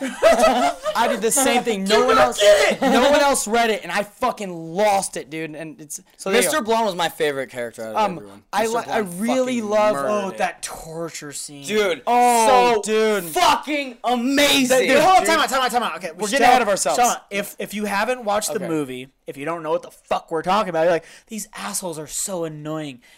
I'm sorry, but fuck you. It's But- about a heist. It's about a heist gone wrong, okay? And you open up to everybody at a table talking about that pop culture diner. reference. And then after that diner scene, it's probably, I want to say, about three to f- f- five to seven minutes long. It's actually really long. And that's why people get turned off from it because the first scene is kind of long. And it's only taking place in one location. They don't leave the location. it's all in one The whole fucking entire spot. movie in general. This movie, no, this movie is it's taking you to school on how to make a low budget, incredible film. and how to pace a- it. yeah, because about- it because- li- seems like it's in one location, but it's in fucking all these different locations because you're going back in each story and each person's You start the movie before story. the heist, and then it immediately jumps Right, after. after the heist. Yes, after the heist is already You're in a wrong. car. You're in a car and you're someone's going. fucking Someone, shot, yeah, someone shot, and you're. and they're driving away, and then the guy's asking him questions. What's your name? You know, the guy's fucking. I'm gonna die, and he's like, "You're not gonna fucking die. You're not gonna fucking die." All this fucking good stuff. They get to this warehouse, and that's where shit starts. That's going where the movie takes Everybody place. from of the heist- drama takes place in a warehouse where the all the people who were involved in the heist are like they all agreed to meet up at this spot. The cast is absolutely a fucking amazing. Oh, yeah, like, dude. We've already talked a little bit on it. I'll, I'll move to my next point. Wait, what's his name? Who played Mr. Wolf in? What's the what's the the actor's name? Harvey Cartel? Harvey Keitel. Dude, Keitel. Harvey, Harvey Keitel. Keitel, yeah. Sorry. Harvey Keitel in this fucking movie is incredible. And Oh, I love him. I His re- no, the Mr. The relationship that he builds up with Tim Roth's Yeah. character. Oh god, come on! Just But- watch that's the exactly- movie, okay, but dude. continue. Con- Watch the movie. You can buy it for like two dollars. Yeah. I'll let you borrow it. I'm gonna, I've already bought twelve copies. You can have a couple. And he's selling them out of his Something that car. I think that was super subtle though was that K Billy super sounds of the '70s, and you'd get that guy, and it was the fucking dude that was on the couch in How High doing the fucking voice. Oh shit! Seriously? yeah. Steven Wright, one of the best one-line comics. Yep. Yeah. Of all Oh, time. my fucking One of my favorite jokes of his- remover on my dog. One of my favorite, no, one of my favorite jokes goes, "Hey man, you ever like, you know that feeling where you lean too far back in your chair and you almost fall?" I feel like that all the time. So, uh, continue. so he does. He does the voice of the fucking. Yeah, he does the voice of the of that guy, and it and it randomly will just show up whenever you're in a fucking car. You'll fucking hear it, and it's and it's practical. It's not like it's the song that's being played underneath. It's the same and station throughout the entire yeah, fucking- And yeah. the characters aren't hearing it. They're fucking listening to that exact station, to that exact person. And he was really Tarantino was one of the first people to really start incorporating it like that, as well as putting music underneath, of course. it's the only time that Steve Buscemi actually looks handsome in a movie. Yeah, it is too. Steve Buscemi is so gangster in it. Another thing I loved about it was this is the first time that you're really getting a lot of fucking gangster gore. Like before this, or no, wait, when did Goodfellas? Is 90, 90, 90. Nine, so Goodfellas came out first. Okay, I, I, I take that one back. I'll take that one back. But I mean, was there was there torture in Goodfellas? I don't think there was There- any there's, torture. there's, well, there's still blood and gore in a lot of movies. Like you look at fucking. Blood and gore has been around no, I'm talking more like the shoot up fucking style. Not Oh, like, like, a the Western Mexican fucking yeah, like the standoff and shit like that. Standoff That's still shit. been around. Yeah, that's still in a lot of movies. There's still a lot of gore. Look at Good uh, Goodfellas. It came out. In, I mean, not there's not Goodfellas. Sorry, any torture. Godfather. Look at Godfather. him with his I really fist. think. I think- Godfather's 70s. fucking you get you get still you still get gangster movies. You still get You gangster some of the most brutal murders Yeah, it's just the gangster movies. Yeah, you're right. You're right. What's funny is 70 in, it came out in 72 and yet they got trouble not off of all the brutal murders but from they had a, a horse head in a bed. Mm. They got the most trouble from that. What? Yeah. But con- continue. So So, well, so you had something about a movie or something? But I also love that you have Quentin Tarantino's cameo. Like, get the fuck sorry. out of here. You have Quentin Tarant- Quentin Tarantino. You got Quentin cameoing cameo. Time out. What do you once think was Quentin Tarantino's best role in any movie ever? Like in in front of the camera. I would have to say Dusk uh, from Dusk, Dusk Till Till Dawn? From Dusk Till Dawn.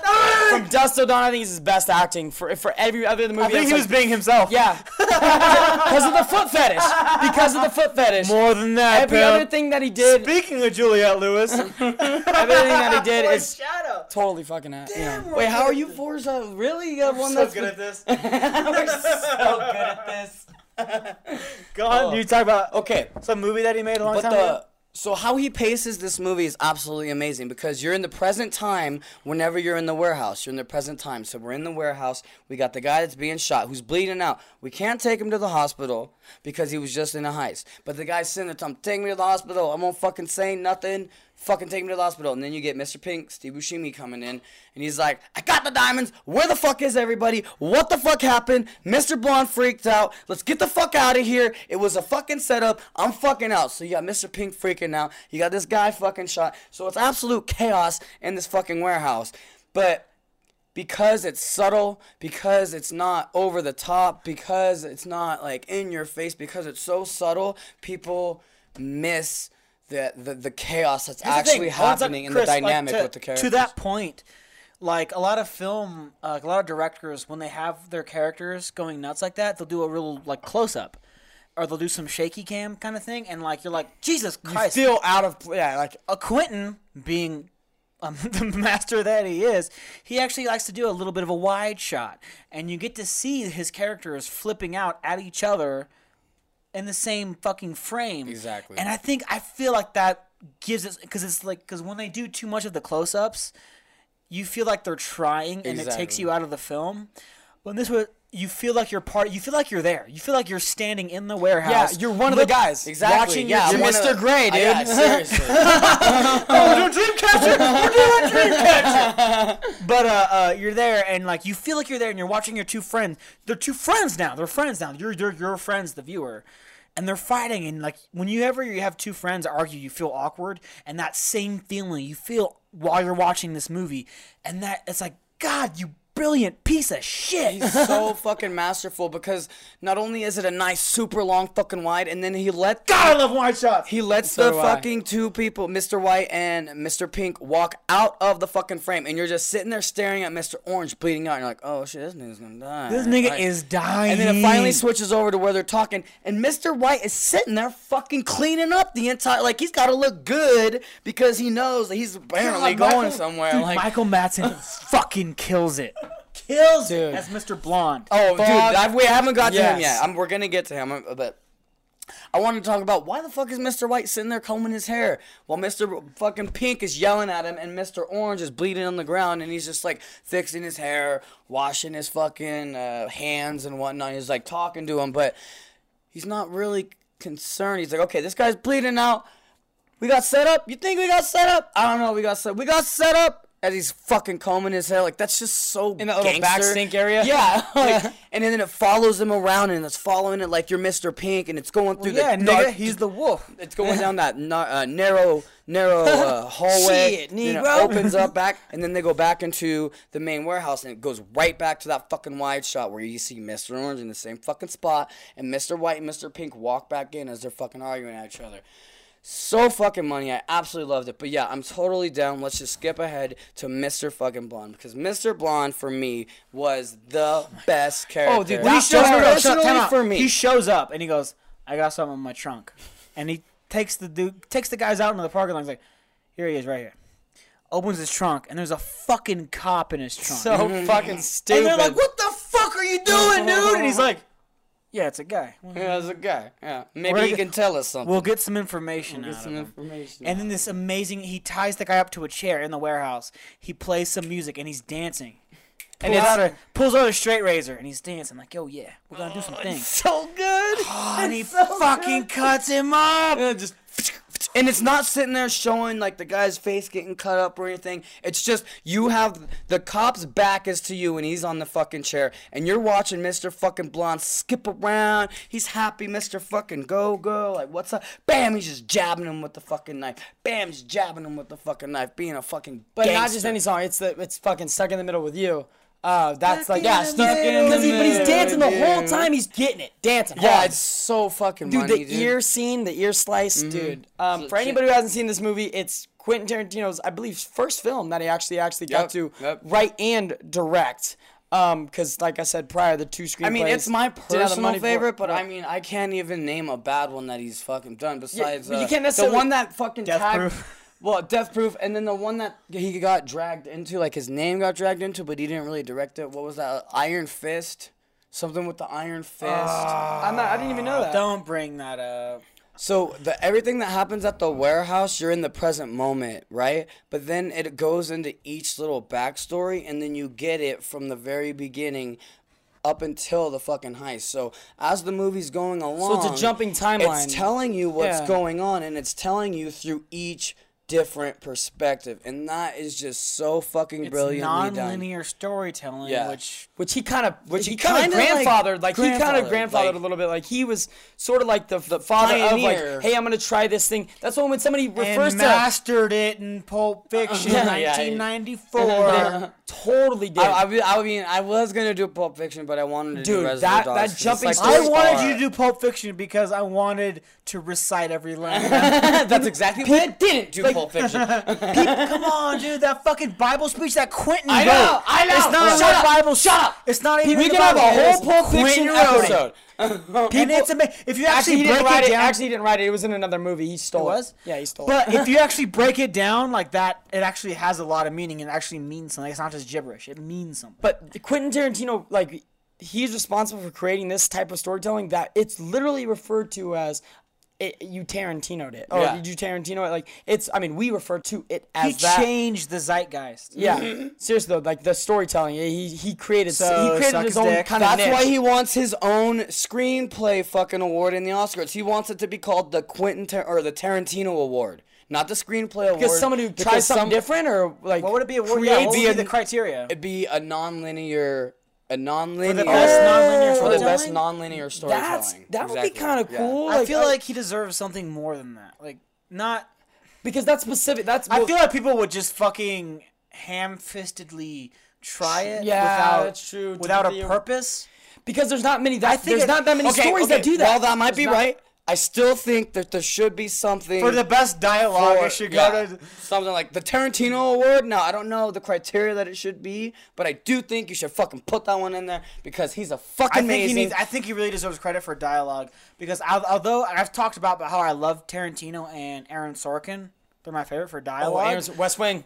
But Aaron Sorkin's No, pro- Aaron Sorkin's dialogue. problem with dialogue is that he does too many long-winded speeches, and it's like only the very, very, very, very smartest people in the world would talk like that. So for The West Wing, it's perfect, but for anything else, it's kind of Confusing. Really? Yeah. No one. No, So they confusing. wouldn't tell you that. Right. All his characters it's- say how they feel too, which is so fun. it's it's a little too like I said too many too speech e.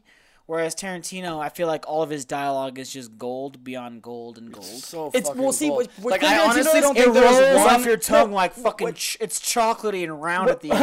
it's very rich. But what Tarantino does, he makes you relate as a normal person because he's not saying these words. Because you know Madonna, Well, you know about big dicks. he's not- you know about those things. He's not saying these. He's not saying this shit. Like, like for instance, like you said, Aaron Sorkin. It's like ah, I, wouldn't- I can't see myself saying that. But with Tarantino, it's like, oh damn, this is me and my friends kicking around a fucking diner talking about these certain things. He puts you into the film. He does simple Oh, I got dialogue. it. I got the great Tarantino simple award. I got it. I got it. Keep it Not simple, stupid. one wasted word of dialogue. Tarantino award. Uh, That's Okay, not a sentence of wasted I dialogue. think it's gotta be more. Okay, but anyways, because award because awards aren't necessarily a sh- very strict. It's basically it's it's always the best. It's always what we thought. It's very subjective. so it should just be best dialogue. best then. screenplay, best uh, cinematography, best this, best that. Best What they orgasm think on is screen. The best, And if there was a fucking award for the best dialogue, It would be the Tarantino. it should be called Tarantino because I really because he does overall. he the told best. Because it's Yeah, simple. he's- Like I said, keep it simple, stupid. He does It that. can he, be- he, it can he be- does that perfectly. He So can maybe- be simple. He can be to the point. He can be expository. He can be pop culture He can be phil- philosophical. He can Any be fucking elaborate. fucking, he can, you know, he you can can- do so many things with his dialogue, and it's always great. And it, even if it's something as simple as Ving Rhames walking across the street, looking to his left and going, "Motherfucker." That's all it needs. So maybe for all those people that couldn't ever get past the first scene or couldn't really get into the movie, maybe instead of watching it, how about you just close your eyes and fucking listen? Or give it a chance. Just give the whole movie a chance. Watch it. Listen. Just pay attention. Watch it and pay attention. That's the thing is I This think is you have thing. to No, pay we're too spoiled. much no, attention. We're Like- spoiled now as movie watchers. We are fucking spoiled now. We don't appreciate. That's why people don't appreciate older movies. Like I like dialogue, and so I like older movies because they relied on dialogue. They, didn't had rely to. on action. Exactly. And this is where comes the problem. Oh, we'll the get future, to that. it's like we'll get to that in a couple episodes. We'll get to it. and I, I think that that's the main point. If you Yeah, don't really appreciate talking and like listening and like, man, this is a good, this is great storytelling. You're not gonna really give a fuck storytelling, because yes. people want to be entertained. That's what they I can wanna get, they don't want to listen. They don't want to read. They just want to be entertained. Oh, don't want to be entertained. What's that from? No, it's like- dodgeball. don't make me think. the New Line Cinema. You know, just want to be entertained. Oh, okay, so yeah, so to to end it all, I mean that's what it is right there. Go into it knowing that you're not gonna be entertained and you're gonna have to actually try. Oh, you're not going to get. Well, I mean that was wrongly not get off worded. another That was tangent. Look, you need to go into it. You're not gonna, like it, it is a heist movie, but don't go into it expecting uh, guns, explosions at the beginning. There is It's a build up. It's a fucking Well, it's a build-up. twist. It's a build-up Hitchcocky- twist. There's a Hitchcockian buildup. So that's the end of the movie talk. Go watch all these goddamn magnificent movies. Mine's Reservoir Dogs. Leon the Professional. and Nightbreed by Clive Barker. But you gotta gotta fucking uh ooh ah uh, uh, uh, uh, uh, fucking uh, the dating corner. So usually I'll start going off right here and just like, oh, blah blah blah blah blah. Apparently, I'm a piece of shit. but Every dating corner. it got a little Everyone. different. Shit happened. So apparently, and you're Adney's a gonna piece find of out- shit this week. Adney, you you piece of shit when he. So last week, you guys know that the episode's pretty pretty uh, condensed, and that's because of me. That's because of me. We'll explain that in a minute. but it's gonna get explained, and you guys are gonna be in for a fucking treat. But until then, we're gonna swing it over to Adney. Because before we can get into our shit, Adney has to explain his shit. I had a thing. What are you talking about? You had a thing and then you I got thought rid you of had a thing. in the show. In the show. In the show! No, cut it off. No, cut that. I'm not gonna follow that up. I can't. There's nothing, funnier than that. I give up on comedy. Best joke in 2016. MVP award. MVP. The move of the game. Move of the gate. Oh my god. that was- damn, that was fucking. oh man. I'm Quick. sorry. It was I'm quick, sorry. too. That was a heater. Throwback joke. That hurt feelings of someone who doesn't even exist. Yeah, the baby. That's my. That was the thing. I was you didn't let me finish. I was, my punchline. Was gonna Yeah, the baby. be, my punchline was gonna be anymore. It wasn't a baby. It was a stem cell. okay, yeah, of bro? course, because it's, that's was it's a s- born. It's not even really a person. I've explained this last week. what it was was a cyst. Well, it was that's all it was. It Was a cyst, like a very large pimple, basically a cyst Oh, okay. on someone's Yeah, it was body. a fucking cis male. Was it non-binary? Non-binary, bro. Well, it hadn't been like manipulated by society's rules, so of course it wasn't binary at all. Ugh, God, you guys, you just you gave away the whole story already. But it was funny. it was Stevie's fault. Blame Stevie. I'm gonna get a drink. What? This is your corner, bro. Where are you going? I can't even do it right now. All right, I'll go into a little bit Dude, of mine. this is your hospital bed, bro. Come on, you need to fucking lay down and say, tell us the story. Yeah, just sit down and take it already. Just lean back, bro. Just lean back. Lean back and explain to us what went wrong. Yeah, where did it all go wrong? Apparently, your pullout game is not strong. Apparently, I- I'm sorry that I have miracle sperm. Yeah, of course. Well, shouldn't you have a contingency add- plan, no, Batman? Adney, Yeah, it's called the clinic. Was it the Bat Clinic? Can I get to the fucking story? We're all just making jokes about something nobody has any context. What are you here for? Uh, well, I need to get rid of something. I'm pretty sure they it's get been it. hiding in her shadows. Theatricality. That, it never learned in my history. Shut up. He's never gonna learn to mind his surroundings because he's gonna be gone. Because I'm getting rid of him. How much? I'm rich. I'm a billionaire. I can get rid of this abortion. Money is no Alfred, you know how to fucking do this, right? Alfred, Get the tweezers. Let's get in the bat cave so you can get in the bat The cave. Get the bat hanger, Alfred. Get the bat hanger. oh my god. You need the bat hanger. I need a bad abortion. Bad boy. This one A bat is abortion. not coming to term. Okay, come on, seriously, guys. Yeah, well, dude, you're the one sitting here riffing. Sorry, man. I'm sorry that I'm funnier than you. Well, you are a little bit. I won't deny it. I'm, I'm, I'm funnier than you. You I'm smarter than you. Not true. I'm better looking than you. Not true. I can color better than you. Not true. not true. Not true. That one's true. Not true. Not true. Oh yeah, you can pee better than me, sure. Not, but not true on the other Uh, one. you can box better than me. That's about it, bro. No, I'm just kidding. Maybe I am may- pretty. You're pretty good at cutting pretty. stuff. You are too ugly to be the champ. That The champ should be pretty, like me. yeah, Stevie fucking taught cut me a new life short and on shit. That's what he's good at. All right. Anyways, Money. Anyways, let's get to it. Okay, uh, so a while ago, like a while ago, um, I slept with a girl who's a friend of mine, who actually, uh, she was told by a doctor that she wasn't able to conceive. Uh, she had a surgery, um, and they said, "I'm sorry, but you'll never be able to have children after this." And her, Thank God and for of course, her, in her mind, she was like, "Oh, fucking sweet." uh, dude. Um, she, yeah, you know, she's a really good person and everything, and um, that's what like attracted me in the first place. Is she was just so nice and so cool and everything, and uh, we were just friends for a long time.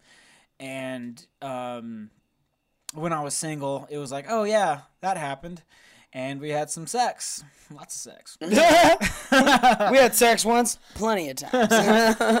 and uh, um, I didn't I didn't use protection because a I trusted I trust her Because I a, still you're not do. a dumbass. Here's the thing: I still do trust her. Like she's not she's not a dirty girl at all.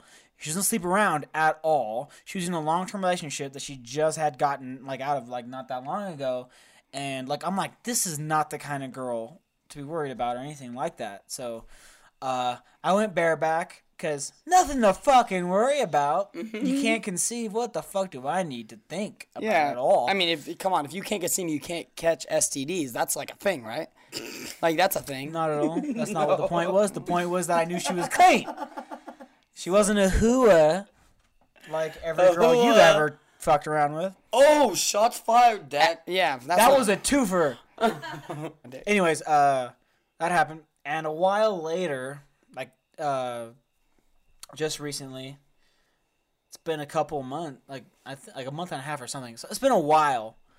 Uh, she said that she really needed to talk to me and all these things, and I was like, "Ah, okay, I'm gonna make it over. Find out whatever this is Adney about. assumed it was just gonna be some other girl telling him she loves him, which is gonna be the eighth girl this year.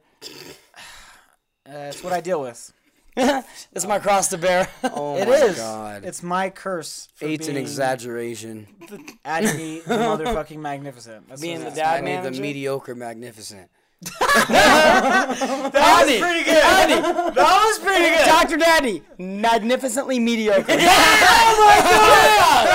the one. That's the one. Name of the cast. I helped with that. No, uh, you need to engrave me. Now, Stevie, you need to engrave new whiskey glasses that say the Next year, magnificent it's gonna be mediocre. ne- next year's whiskey glasses, Oh, bro. that was great. Uh, I wish, I wish, I wish they thought that. I would have, I would have so much trouble. Turn it around, bitch. Oh my god. You did. God, I'm so good at this. I'm so, So kidding. ridiculous. I'm kidding. Oh my god. This is a serious subject, Chris. You're not letting me do this. I'm sorry. I'm sorry. This is actually oh, yeah. fucked up. Welcome to my life. Anyways, uh, she told me I went over. She told me she's like, essentially, hey, I'm pregnant. Um, I didn't think I was. I didn't think it'd be possible either. I went to the clinic to find out for sure, and she showed me the papers right away.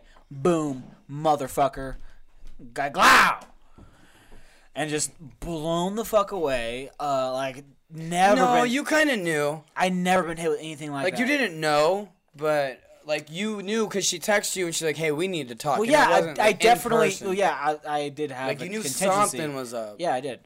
Well, if you had your contingency, why didn't you shoot that bitch? He I'm did. just kidding. What I'm did I sorry. say I'm just kidding. ten minutes ago? what my plan was? Bat hook. The clinic, nigga. No, you said bat hook. Bat coat hanger. yeah, Bat, the abortion. bat hanger, bro. Uh, anyways, but That no, no, no, abortion. no, no. To be serious, Okay, like, I okay, was like, I was like, holy. And it's that it was just like in that movie Knocked Up. You hear this? I heard this loud ringing in my ears, just. and I was maybe like, you're pregnant. That's you Like losing that one- sound. That moment when Bill Hader uh, says maybe you're pregnant, and she just like everything just kind of like gets like everything just goes away, and it's her like in her own head. That's basically what it was. And uh, I had this just this image of me driving on the highway in a white Bronco.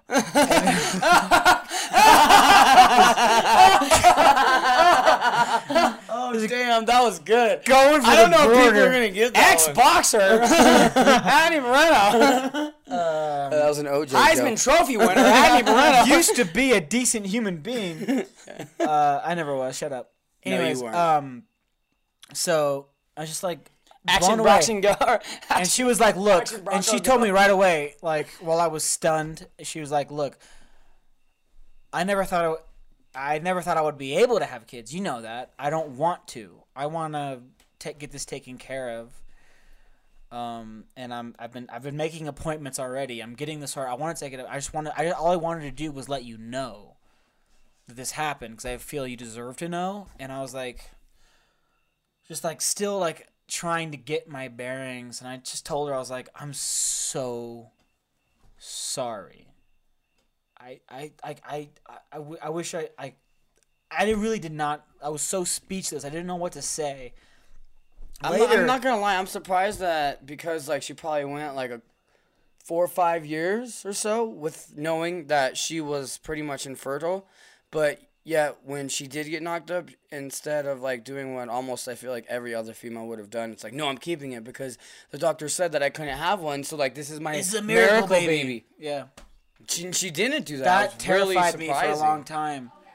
For a very long time, I was like, I thought she was gonna turn into that person. This is a miracle. I was like, and my argument was gonna be like, well, if it's a miracle baby, then it would survive an abortion. Well, So yeah. well, we at least deserve a try. Well, yeah, because of the Um, fact that fucking first off, she can't really get pregnant by a mortal man. But luckily, Dr. Dadney stuck it in Oh her, and the semen pushed past all the fucking. That's because Jesus at that point came through Dr. Dadney and was like, "This is Jesus." So you're saying I am the hand of God? is that what you said, Chris? No, Chris, you just said that. You said I'm I am the left. You jerk- are the Messiah. You- I am the left hand All jerk hand. I am the jerk off hand of God. Is what you're saying, right? you're Muhammad. All of it. First off, I am Allah. Jesus. First off, well, um, he's this guy. You know, If Moses, He's a pretty cool guy. He Shut came up. down. You know, he died. And No. he came back. Four foot Chris. nine and shit. If Moses and Jesus met and fucked and had a baby, and that baby met Muhammad, and they met and they fucked, and they had a baby. that'd be the hand that went through you to deliver the sperm. Money. Oh, that's fucking great. Apparently, end it right there. Anyway, this is gonna end up in apparently- alcohol. Apparently, I have miracle sperm. No, but it it uh that happened, and um, I was like, look, I was like stunned, and I was like, I'm so sorry. She was like trying to talk to me. I was like, look, appa- like look, obviously, Trying to talk to me, but I wasn't listening. I was like, obviously, you're not gonna help us alone. I'm gonna put. I'm gonna help with every. I'm gonna help pay for. it. I'm gonna help take you there. I'm gonna be there with you. Right on. I'm gonna do through the whole thing. Like I'm so. I, I That's just, pretty honorable, dude. I, I was like, I'm wow, I, that's I pretty, didn't- like, good and, job. And she told me she was really happy that. It's awesome, Ned. I she was. Nah. oh, the Game of Thrones finally coming Can't go an episode without Batman or Game of oh, Thrones. Man. I am not Ned Stark. The door, the door and abortion line.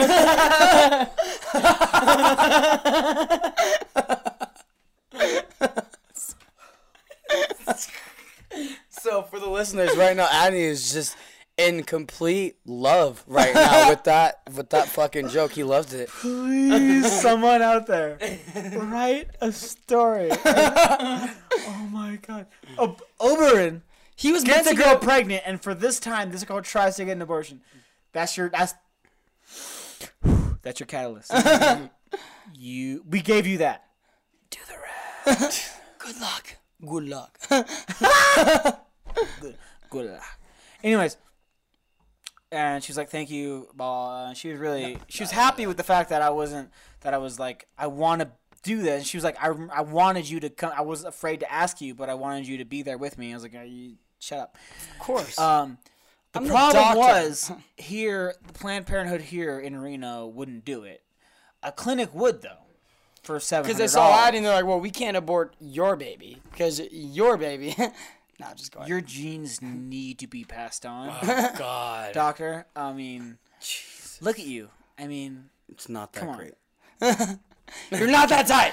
Your semen is not that tight. Yeah, yeah. I'm talking about your No, semen. the doctor not said, you. I have seen you with my own eyes drown a drink of water Oh my and god. kill a dead tree. I have seen the miracle that is Adony. So stupid. Suck it, dude. That was great. Anyways, uh, like so, it's seven hundred dollars to do it here in town. Oh my god. Her dude. friend who It's lived, fucked up because they go and then they fucking sell it as stem. c- Okay, sorry, but they do. Yeah, they, they go sell and it sell it as, like stem Stevie cells told it at Chinese food. Dude, it's like It's veal and Chinese food. Dude, being up like if you like respect domestic violence, dude, you could save so much money. You know what I mean? Oh my I mean, like God. seriously, if you're okay And with hitting that's women, the end of the podcast. No, If you you're get to be no, you get to be okay with it because she digs it. yeah. oh, oh, oh damn! Shots fired. Let me no, no. Go ahead and let me actually hit a girl and see what that would do. no, let's not do that. They Let's I would be that. shot to death. One, I know how to throw a punch. Yeah, she'd be knocked I out. I would survive though because I have a contingency I plan for being do. shot to death. I actually do have actually do have average power, so it's not it's not going to be too weak. Uh, three, three. I forgot what my third one. was. yeah, you did. Uh, yeah, you're a monkey. Number four, make profit.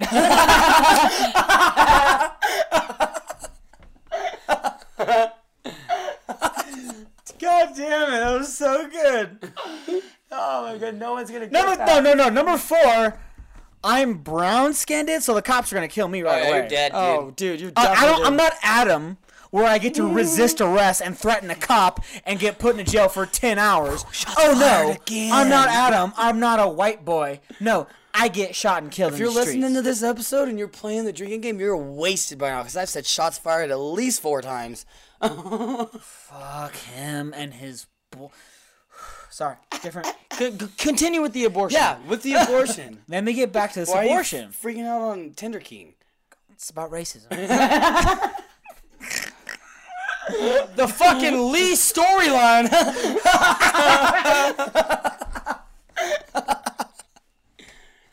Oh, jeez. Fuck you, that was gold, Trish. anyway, okay. Ah! So she tells me, I got this appointment made. All right. I have to tell my boss. And I was like, look, hey man, I'm really, I need, I need these days off. Because if you remember, listeners, not that long ago, I had to request a day off to go to court for this podcast and defend the show against my ex who is a vindictive cunt. So Allegedly. Allegedly. I had to ask that time off, and he knew about that. And uh, so when I asked him about, I was like, and I told him it was serious. He was like, "Are you in trouble again?"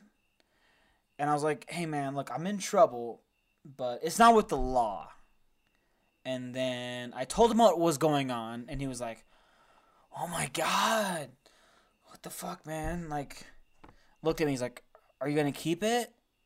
He's like, "How old are you?" I was like, 26. So, are you gonna keep it? And I was like, um, no, man, we're gonna we're gonna terminate it. That's why I need the time off. And the look on his fucking face was- smile. is the look on the face of so many people, and that's why I feel like it's so shitty because as a guy, you get less flack automatically, less flack for this. So I can only Oh. imagine the flack that a lot of women get for doing this procedure. Definitely, dude. and definitely. uh like just like so it was so I was like like this like you're looking down on me and you're looking like I'm less of like who of a person because I want to Terminator the baby. I'm taking the like so if somebody were to say to you look at these puppies oh my god I love puppies do you want one oh fuck a, a puppy I can't right now because I don't make a lot of money I'm living on my own in this apartment paycheck to paycheck I'm barely scraping by I'm with somebody Scraping by at. Money, bro. You're gonna catch one in a second. I swear to God. Oh, sorry. but the person I'm with, like, we're just we can we can barely make it work out. I mean, this was we weren't planning on having a puppy. It's so much responsibility. I mean, it's years and years of our life dedicated to this. We can't really handle a puppy right now. So I'm I would love to have one, but I just can't handle it right now. I'm sorry. We're just Are you it's not like a position. That person like, oh, I understand. You can't have a puppy. I get it. Same situation. I can't have a baby because of all those reasons, and yet you'll still get, "Are you crazy? Well, then you know." You get yelled at, screamed at. You're not worth. You never should have been having sex. While I was like, well, okay. First off, fuck you because I try to take. I thought there was there was barriers in the way of the side effects of sex, which are pregnancy. There was a bulletproof vest in front of my bullets, bro. Okay, it's not my fault. I Fuck you. pierced that. That's that's you can be mad at condoms for that, but when you're talking about oh this gun is full of fucking blanks, and you're like yeah go ahead and shoot me with your blanks from a hundred yards away, I'm not gonna get hurt, and all of a sudden. One bullet bullet, comes out. miraculously appears out of the matter and Brandon you. fucking Lee, bro. You pulled a Brandon Lee moment. Oh, miracle! Yeah. bull fuck you anyways i had to tell him that and it was the look on my face i was like yeah and Damn, i so want i want to be like, like went into it with like, you you know what dude? wow. i mean like this is what it is. This is what it's gonna be. We both want this. It's a mutual decision. We're fucking adults. And this is my motherfucking an life. accident fucking happened. Neither of us want this. We thought it could never happen and it happened. But we're dealing with it in our own way. If you want to look down on us for any any kind of reason we can step outside I didn't say that, but I wanted, I wanted to. And we can have sex. Then we can drive down to California. have And then, yeah. But anyways, like I said, it was seven hundred dollars up here, and in uh, Sacramento, it's like two fifty, three hundred, right? And so she was gonna use her friend's address and be like, "Here's where I live. I live in Sacramento. Getting this operation. That's what's gonna happen." But they already had her on file, so automatically that discount gone. Happened too Wait, late. Hold on. If they already had it on file, did she already have an abortion? No. Why they had she- on fire because she goes there to get like uh uh Abortions. She went there. Be- you go there before like you want to get tested, you want to get Oh, it's like a- contraceptive, and Oh, okay. any any any time in your past. Yeah, dude. Like before she found out. I'm sorry. The place I go to get tested doesn't do abortion, so I didn't I'm realize. still on the I didn't realize. like yeah, I'm like, still on inter- file in California because when I was like fucking you know 14, I went to Planned Parenthood in order to get free condoms, and I'm on the file there. You know what I mean? And then he, they held on him for two years before he had sex for the first time.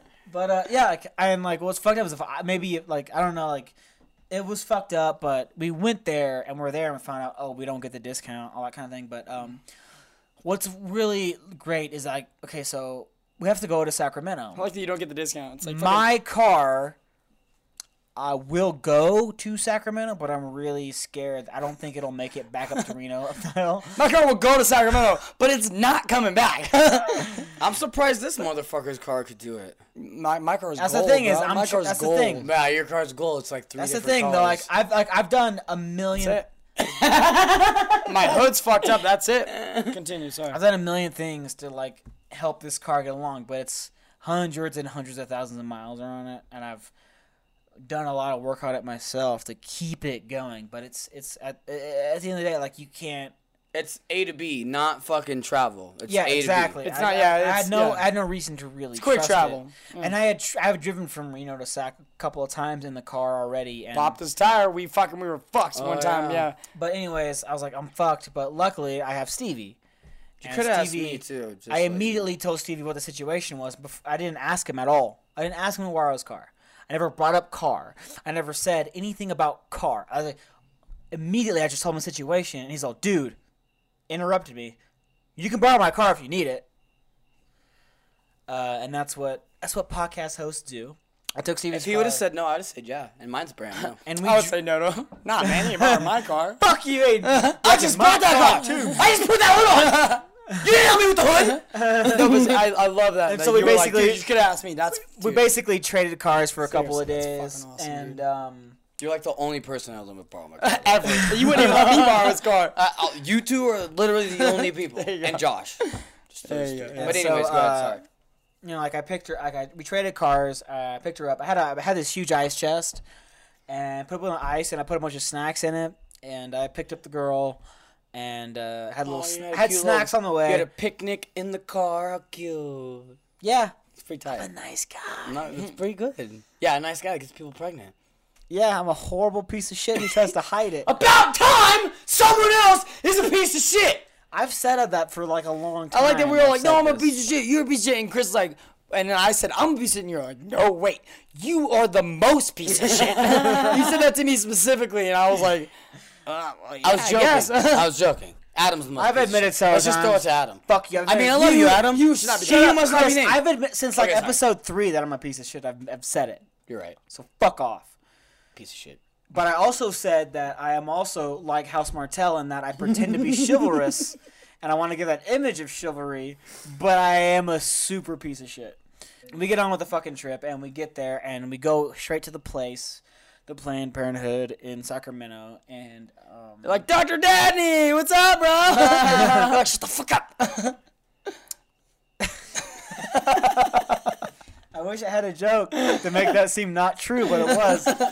Uh, yeah, the bitch knew me and uh, we'd fucked several Like, times. knew- The girl oh, at the counter. man. The girl at the counter. She knew. She was like, another one, huh? She was like, "Oh, so you only fucked me in the ass? Everyone else was." Yeah, this is a whole. This is all a joke. This It's a whole nother story. This is dating corner for next week. This is all a joke. Throwback dating corner. This is all a joke, just like your life. Um, Just like Oh. that baby. Steve. Shots fired. It turns out that the operation itself was six hundred dollars. Um, so I did that, and then you know, Gear Force gas, uh, food, all that stuff. Taking We, it was funny. It was off. crazy. Here's what's Plus, funny. he's feeding three people and shit. Here's what's Jesus fucking I fed three people for the first eight hours. The rest of the trip Yeah, was, dude, he save money on the way back. Hell of bad. That's what you, if you want to save money, drop a body out. a lot of fucking holes in the desert. Cheers. What's funny, we stayed. Um, I was gonna like my initial plan was, I'm gonna. You have a friend. I'm gonna drop out with your friend. I'm gonna stay with one of my favorite people in the world, Joe LaRosa. But he was I a mean, piece of shit. He's a total cunt to the. He's a bad influence, but he's still the best. Dude, he's the best bad influence. I did actually. I didn't. I didn't have time to see Joel, unfortunately. But you know, pressing matters and all that. Uh, he was busy with his own business, busy with mine. Uh, but you know, shit happens. Anyways, uh, get there and uh, she's like, "Well, I'm staying at my friend's house, and I want you uh, to stay with me." I was like, "Yeah, yeah, no problem." And her friend that we stayed with, she had two roommates, a guy and a girl who were engaged, and the three of them. Uh, we stayed at their really fucking awesome ass uh, little townhome in uh, downtown. Those three people are fucking incredible, man. They were so ridiculously unnecessarily nice and hospitable and I really, really like them. We were all getting along fine. We ended up watching a bunch of fucking Disney movies and everything, but everything was great and all that. But she had the procedure, and like it was this really weird tension between um, me and her. It was like it was almost as if she wanted, she wanted at, at one point, she wanted like comfort. You know what I mean? She'd gone through this horrible thing, and I'm like, like, look, I'm gonna be, I'm here, I'm here for you, like, I'm but here you weren't there. Like, but weren't- and like she wanted some kind of comfort. She laid in my lap and she wanted some sort of comfort, but at the same time she didn't. and it was really this really awkward kind of situation. And so I was trying to try and like mend it by making jokes and talking to her friends and making everybody laugh and all this thing like blah blah blah. But it was still like this really just rigid, fucked up thing. And at the end of that second day, like it's fucked up, and we ended up saying, okay, we're gonna. I was like, I was like, we we probably should fucking leave and all this stuff. Like we need to get back. I need to get back in time for work and all that. And like I said, like her friends were fucking amazing. Her friends were fucking. Aw- there were all, those people there that were really cool. They knew the situation, and uh, when the fiance, when the dude came home, he was like, "Hey, does anybody smoke weed?" I'm like, "No." The girl's like, "Yeah, I really need it because I feel like shit." They all got high together, and started feeling a lot better, and she was a lot more comfortable. And I was like, "That was fun." And talked a lot more shit. Talked a lot about movies, and that was great. The fact that I was like, "Oh wow, you like movies? Let's go in fucking deep, and let me give you some deep cuts, bitch." It's because marijuana is amazing. that when someone just went through an abution, honey. I was not talking to the guy. We talked Deep about like, Uh, Deep ta- cuts. we talked about Star Wars for like a fucking minute, dude. And I was and like his his fiance had never watched Mulan, and so I immediately wanted to murder her, but I resisted. I think that makes me a good person. yeah, you don't want it to murder two in one day, dude. No, you don't. One's enough, man. But um, after all that, uh, that all happened. We all came back up here, and That's um, a two in one. Chris got that one.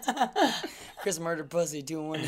Uh, tell you the truth, like uh, she, she really does not want anything else to do with me. You think so? Not even as a friend. Like not even a No, friendship? She told me. She doesn't want to be friends with you. She told me like you're basically like you know the whole asshole thing and like you don't know how to communicate or talk. I mean, I told you all this stuff. All you said was sorry. Blah, blah, blah. And I was like, yeah, I'm not good at talking. Um, I'm not good at that whole Emotion sort of. the thing. emotional conversation thing. Mm, it's not. Yeah. I don't know how to really do it. And um, there was that, and then like the whole the whole situation. She was just like, uh, and she also turned like really liked me and all this stuff, and I was just like, I don't, not about it, all that kind of thing. But uh, so I burned that bridge. Yeah. She doesn't even want to be friends with you anymore. That's cr- No, nuts. she doesn't want to be friends with me anymore. Um, Great job, Addy. Now was that because fucking lost us a listener, dude. is that Not is that because it's because she of- admitted her love uh, like for you and all that, and No. then you like weren't, re- or is it because of what I think happened? I think the that was a small factor. I think the emotional factor is the reason. But that the fact I think uh, she felt I was too closed off, and I was too closed off to the aspect of relationship. That was too, I wasn't even. Aside from that, uh, I was just I'm just an asshole. I guess. am not like I said before. I'm not that good of a person. Uh, I think she knows that. Uh, I I I don't blame her. Uh, if she doesn't want to be friends, it's like okay. Yeah, I get it. I'm, not that gonna- guy. Like I'm I not hate gonna- trying to. I'm not gonna fucking hound you to be my friend. I Yeah, mean, exactly. We went through this horrible fucking thing, but it's over now, and we can both move on. And I think it might be better to move on We if can both we. on. Ah, we both need to move on. Who doesn't need to move on? Let's abort this fetus. Oh! that was a good joke. Oh my god! That was You gotta continue it, because the rest of the song goes to defeat the, the bun. the bun in the oven. there you go. There's Adney's um, thing. But Chris and I.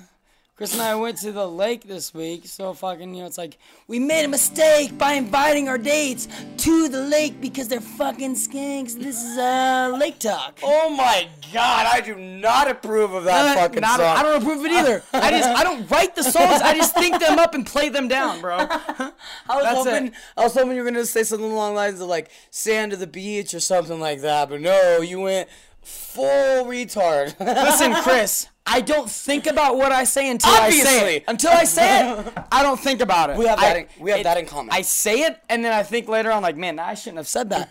but you can't take it back because it's on audio recording.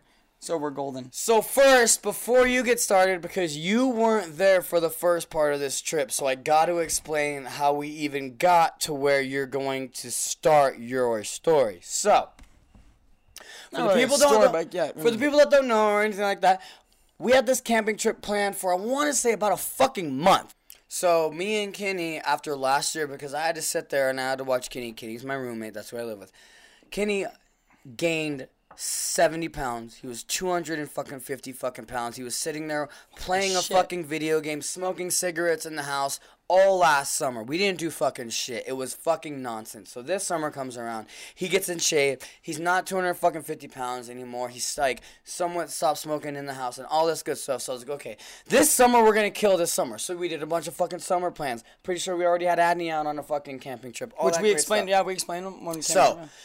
We planned this one for Stevie because finally Stevie can come out there. So we planned it for this place. It's called Gold Lake and all that stuff. So, but we made it a fucking month out. So the day of it comes, and me and my buddy Fitz are driving up to Gold fucking Lake.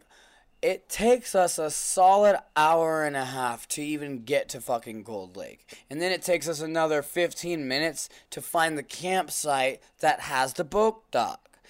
And then we realize the boat dock is out of service because there's construction all around it. And then we realize every single fucking campground around this fucking campsite, or every single campground around this lake, is packed. Everywhere is fucking packed. And we're driving around and we're looking at this campsite and we're looking at this campsite and everywhere's packed. And we're like, dude, we're not gonna be able to camp here.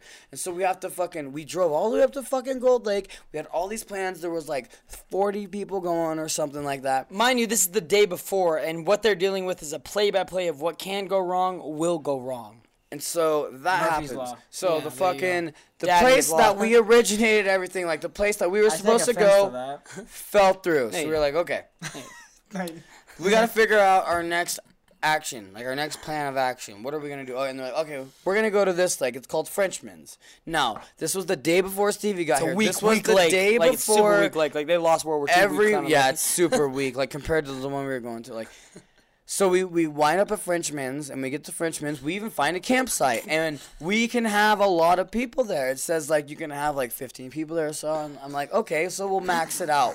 We're gonna put 15 plus fucking 20 more. So yeah. But the first night, the first night, everyone didn't come out because we came out on Friday, but it was planned for Saturday, Sunday, Monday. That was the days. That was the we No, wanted to dude, go out. Nobody wanted I'm- to be around you guys. I No, made we- that. we no, wanted I to made go- that specific day because I told Kenny, listen, Friday is my most important day. Yeah. It's my Monday at work. I'll do Saturday. I said I'll do. I gotta go there Friday, set up.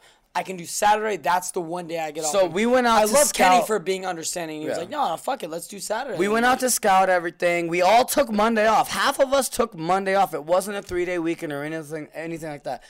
So me, Fitz, and a, a, a couple people, like a handful. There's only about I want to say like eight or ten of us. We went out to scout everything on Friday. We wound up at Frenchman's. We actually had a decent time, but there was only about ten of us, and they had a quiet zone. And at and ten all o'clock, sucked. All ten of you sucked. no, not true. Anyways, at 10 o'clock, it was quiet time. Well, we didn't know that. And so we're fucking partying, all this fucking stuff. And there's a host for each campsite. So the host comes over and he's like, You guys are being too loud. And I was like, You're being too loud, bro. like, oh, so we can't party? Oh, we can't party? But, He's hey, like, oh, you, you can party, but I'm going to call the sheriff. I was like, Call the sheriff. like, Did you it just pull? got. Did you pull an Adam Lee we're all? I will fucking fight you. you No, cop." no, no, no, no. Oh, he did we were. It was. Call the sheriff. I know the sheriff, bro. I fucked the sheriff's wife, dude. You tell him I that. sucked his dick too one time. Anyways, Ain't nothing. 25 or you tell him. So we wound up being too loud. We had to turn the music down, all that stuff. So the next morning we wake up and we're like getting ready for more people that are gonna fucking show up. Well, the hosts come back and they're like, "Y'all gotta leave." And then my buddy's like, "No, we can be adults." And and then the hosts were like, "Okay, can you?" And I was like, "Nope." Nope. Fuck we sure no. fucking can't. can We still got We got a keg I coming was up. like, there's a and we keg got the loudest little man Yeah. in Reno coming to town. I was like, that's not gonna happen. Get the fuck I was Dude, like, we I'll will wake up pack that up. whole fucking mountain, No, bro. no, All I, right? I made the camp pack up. Like it was just the smartest decision. I'll Like, have bears coming down like, They- dude, be quiet. We didn't want to leave, but it was it was the best for the camping scenario. I think it so was we good, left. yeah. So it's like okay, we don't have a lot of many. We don't have a lot of options left. We're running out of time because now everybody is trying to meet up with us. It is now Saturday. The at day around- everyone's coming the day out. Yeah, Everyone's there coming you out go. at around twelve. It is Everyone's trying six to meet up. minutes before midnight. Seriously. And so I was like, okay, and we settled on a lake, and it was called Pyramid. The only problem with Pyramid is that there's no fucking trees and it gets windy. Besides that, the lake is fucking Oh, no, money. fuck you, homeboy. The beach is No, fucking the no, biggest no, no, problem- No, the is if you have a vehicle like Abby and I, and not a fucking truck, you get stuck No, in the sand. trucks get stuck. Trucks, straight up, four wheel drive. That's crazy because I drove multiple cars out there and didn't get stuck one time. Maybe you guys should just learn how to drive. Is that where you're They're with both this? death glaring me hardcore right now. You want to do this right now? no. Sorry, guys, I don't know how to drive. Well, no, it's just the area. You have to drive in certain areas. so mad. Annie, back up, bro. What are you doing? Yeah, back you- up. Oh, son. you didn't have a contingency plan for getting stuck in the sand? where's your contingency Huh? plan? Oh, where's my car right now? It's in the driveway, motherfuckers. Tuck back in. Don't ever, ever bring up a contingency plan as if I don't have one. Ever in your life. Okay. I have one in case I get your fucking mom pregnant. oh, don't start with me, dude. Don't you Yeah, fucking my dare contingency plan's start. get down to Sacramento. Miss mm, a camping trip. I even have pull one your mom's where fetus. I purposely get your mom pregnant. Oh, like, I have it all Have over. fun with that because you're getting taken to court because she's a piece of shit. And guess who has a plan for that? Good luck. Get it. So, anyways, we go to this other lake. It's called Pyramid. Go ahead. And then boom. She gonna lose her prenup. She gonna get divorced. She loses uh, everything, motherfucker. Bam. we all get there. Everyone shows up. She gets nothing in the D, dude. Cause she got too much D. I'm talking about. Bam. Full circle. Took you long enough. So we finally settle on a fucking lake. And we go to the fucking lake. Everyone meets up at the lake. And then Stevie shows up. Now you could take it from here. Because I want, there's certain things that you're trying I to get up. out. We had a blast. I went home Sunday, and uh, then I fucking slept. And uh, um, so the for the book suggestion this week, we to a- no, uh, uh, no. So uh, what's it called? The reason that what sucked is why Adney told a story. Shut Don't the fuck up, waste Adney. my motherfucking time. Shut up! yeah. That's not what you always do, and we always shut up. Shut up!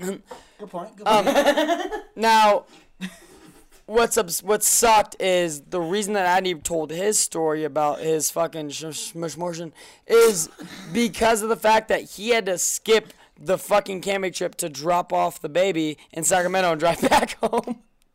So he did that, and then he realized he could have dropped the baby off, could have dropped the baby off here and saved money, but he didn't. So And mo- no, and could have went to the camping Most trip. importantly, time. yeah, he could have saved time and money. He would have been able to go to the camping trip and have threesome and save money. Anything in this world can be lost and regained except for time. Yeah, there you go. Time is our worst enemy. So I'm fucking that. That's shitty. He quoted his dad. Just uh, But we set this motherfucker Stevie up. He had an easy up over him. He had Well, four no. fucking tables. I set the fucking campsite up. I told everybody, listen, I'm okay, gonna spend first money. of all, the campsite was already set up. okay. hold up, credit, credit, or credit or credit. I want credit, credit, credit, credit. so I go in the morning, Saturday morning, because I requested, like I said, Saturday, Sunday, Monday.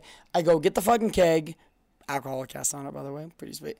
Um, and I get all the Our own fucking food that I had marinated the night before. So fucking I good. grabbed everything I needed. chicken, I was like, listen, I'm fucking gonna meet you guys all there. So eh, right when I grab all the shit, they basically told me plans are changed. We're coming from Frenchman's. We're going over to fucking Pyramid. I was like, fuck, dude, I'm already at my work. I was like, I'll meet you guys at fucking your house, Chris. You meet me there. You guys all meet me there. We'll go from there because I have no idea where I'm going. So I got met there by fucking Kenny and a couple other individuals. Uh, then we all fucking drive all the way out to fucking Pyramid. I text Adney. So I told him, I was like, hey, listen, please come out. And he's like, ah, I got work tomorrow. And I was like, dude, you have driven to Tahoe and got fucked up and you drove back. You Whoa, allegedly, bro. Oh, he's done that. And I was like, listen, Hey, that was in my younger days. I was all, listen, I you was can really young. drive. That was like a year ago. I was like, you I can mean- drive to Pyramid. And he's like, well, I don't get service out there. I was like, well, I'll park at a spot that you do get service, like that I get service at, and I'll, I'll tell you where to meet me at at a certain time. We we synchronize watches and everything. So I ended up Just like parking- in the movies, dude. Yeah. So I Because we love movies. so I was stoked. So he said, fuck yeah, I'll come out. So I ended up going back, picking him fucking up. And he made it there, Bring no him- problems. yeah. It was easy. But um, yes, when I got as far there, as you know. obviously when I when I got there, we I rolled up. I told everybody, hold on. I fucking got all my shit all together, put on my shorts. I'm not gonna lie, it was pretty ballsy of you that you were like, and you, you grabbed your sack and you were like, yo, I need twenty dollars from every single one of you motherfuckers. I do know. it was pretty gangster. Smallest Gangster. guy there was like Nicky from Casino. Seriously. No, no, no, no, no, no, no, no. Listen, went no, up- no, no, he listen. went You're up to wrong. every You're fucking guy, wrong. and he was Chris all- was Nicky. Nope. No, yeah. Chris was Nicky. I was Robert De Niro. I told everybody, hey, I'm gonna need about 15 to 20 bucks from each of you. And those that didn't bring it to me, when I first like when I first got there at the campsite, everyone was working around me. The whole pur- purpose of people setting shit up was for me to feed them. So as soon as I got there, I got the keg dropped. Okay, they set up the fucking easy up. Then it was like I start setting up the tables. Thanks to help of a couple people trying to help me fucking pull the tables into where I can start prepping stuff. Then everyone starts working on me. Oh, I have this other thing that I can set up to where it'll keep shade on you. Oh, this other thing I can set up to help you with the food. Everyone's trying to help me out. Chris is like, put on your music. You get your music because you're doing all the fucking work. So, dude, I'm fucking treated like royalty right now. He's in And- fucking heaven. And He's right now, with his yeah, yeah. but right now, but right now, listen, listen. I'm, I'm, I'm No, no, dropping off all the food and all the. You're the the boy with the golden dick. yeah, yeah. So, so I'm, I'm, I'm, I'm setting up all the food and all the booze, but a lot of people haven't paid me yet. They just came up and said hello. And Chris pulled a Nicky. Chris came up to me and he said, "Who hasn't paid you yet?" And I was like, um, this person, this person. And Dude, before I can so even finish, before I can even finish, Chris was fucking on it. Walking up to every single person. You pitch in yet? Nope. Well, you need to fucking pitch Hey, in. right now. Do you want food? Are you hungry? Well, guess what? You're gonna fucking starve, and you're, you're gonna be fucking. Your your thirst ain't gonna be quenched because you ain't getting no drink because you haven't paid my fucking boy. That's what Chris pulled, and then Chris got mad at me. Chris tried to flex on me a little bit. Whoa! he- no, listen. He came up to me. He goes. He goes. Whose music is this? Whose whose music is this? And uh, like he's looking around. I was like, that's my music. He goes. Oh, that's you. Oh okay. Oh okay. It's a little poppy. It's a little poppy for was you. I I was scared that somebody else put on music while you're trying to cook. to be serious, but we though. good. We good. Like he looked out for me so much he almost fought me because of me. Like it was it was intense, dude. It was nuts. But yeah, so everyone basically set me up to succeed. Everybody did. Chris went and collected money from everybody. There wasn't as many people as I thought that was gonna show up, but man, it was great. Chris even walked up to me. I mean, I've been prepping for a couple hours by now. Chris is Chris asked me, "Hey, can I put on the Used? Can I put on this?" And we were listening to some old school shit that we never get to listen. to. We were seriously living back when we were teenagers. We were listening to the Used. We were listening to fucking Saosin. We were listening to all this old shit. And it, I can't tell you how fucking amazing it was. And Chris oh, like Man, basically told me, some he of- goes, like, dude, he goes, early Saosin is shit. But I like, love early sales. but like a little bit later. I love early salesman. But uh, Chris basically told me, he goes, dude, you come all the way out here with all this stuff, you spend all this money, and then you spend all this time working. Like that's your job. That's what you, You do. deserve several and, blowjobs. and I Zach. no, and I told Chris, I was like, this isn't work. Yeah, it wasn't work. I told Chris straight up, I was like, this isn't work, dude. I get to listen to my music. I get to fucking prep food and cook food for everybody. I get and people are people Yeah. are well, people are sitting there telling me, Yeah, like, we all know trying this. I love this. That you, dude, hey, it feels good. It was well fucking deserved after that. I didn't say it wasn't, you bitch ass motherfucker. I hate you. But I literally, I, I think I had literally shown up. I think I showed up like, we went, got there like 12, 15, 12, 30. And I was prepping from the moment we got there, setting up, getting all the food set up to, to nighttime. I mean, it was fucking late at night. okay, And- wait, hold on. I mean, to say you did a good job, I think is just dumb. It's like, duh. That's like, But my, my, that's a given. For my him to point do a was, good it's job. like, it wasn't worth. He's so he's always so fucking on point. Yeah. It wasn't, it wasn't fucking- work. I'm waiting. I'm waiting for that bad meal. For him to fuck up. For him to Yes! fuck up. It's gonna happen! You're gonna need, you're gonna need a DeLorean. That's part of the time machine. Go back about 15 years, pimp.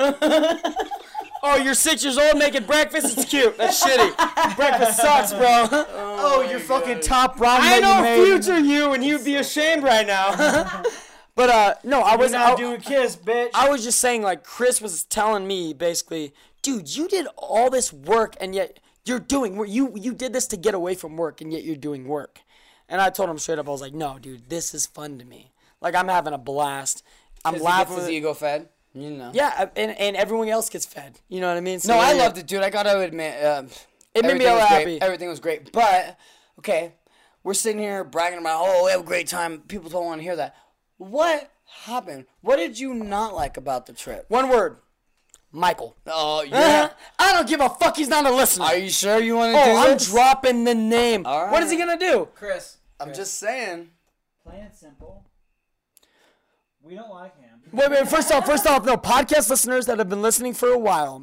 Remember when Chris and Adney told their own little uh, pyramid trip? They told a pyramid trip about tying up Kaylee and uh, the mountain, um, and fucking the mountain basically having to uh, tie up some kid that was a magician who was asking them about theology, but at the same time, like, I can get out of any raps ever, and it's like, knot. I can get out of any knot. and if you remember, if you listen, I was like, oh, the douchebag kid. I know that douchebag kid. And we didn't name him, but we just dropped his. So I didn't just dropped his name because he was like there. him? What happened? Well, first of all, I, didn't, I, I was trying to be okay. Everyone's going, everyone's fine. First, and then after, everyone knows that I'm looking for 20 bucks from each person because guess what? I spent all my money on this.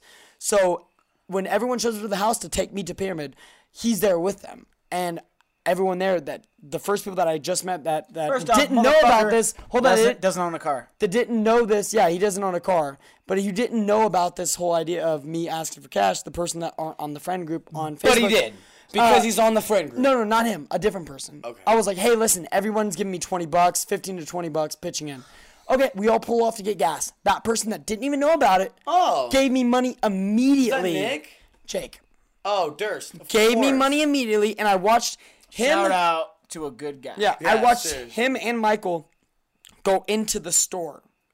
Jake goes to the ATM. Then we leave. I didn't get Jake's money yet. And then Jake sees me when we park and he's like, Here, here's that money. I pulled it out the ATM. He's in the he's in the thing with me. Get like we're, we're registering our cars to, to sleep for the two nights. yeah. And then when we actually get to the campsite, I was like, Michael, you got that fucking money from me? He's like, Oh no, I was sleeping the whole time. I didn't get to pull it out.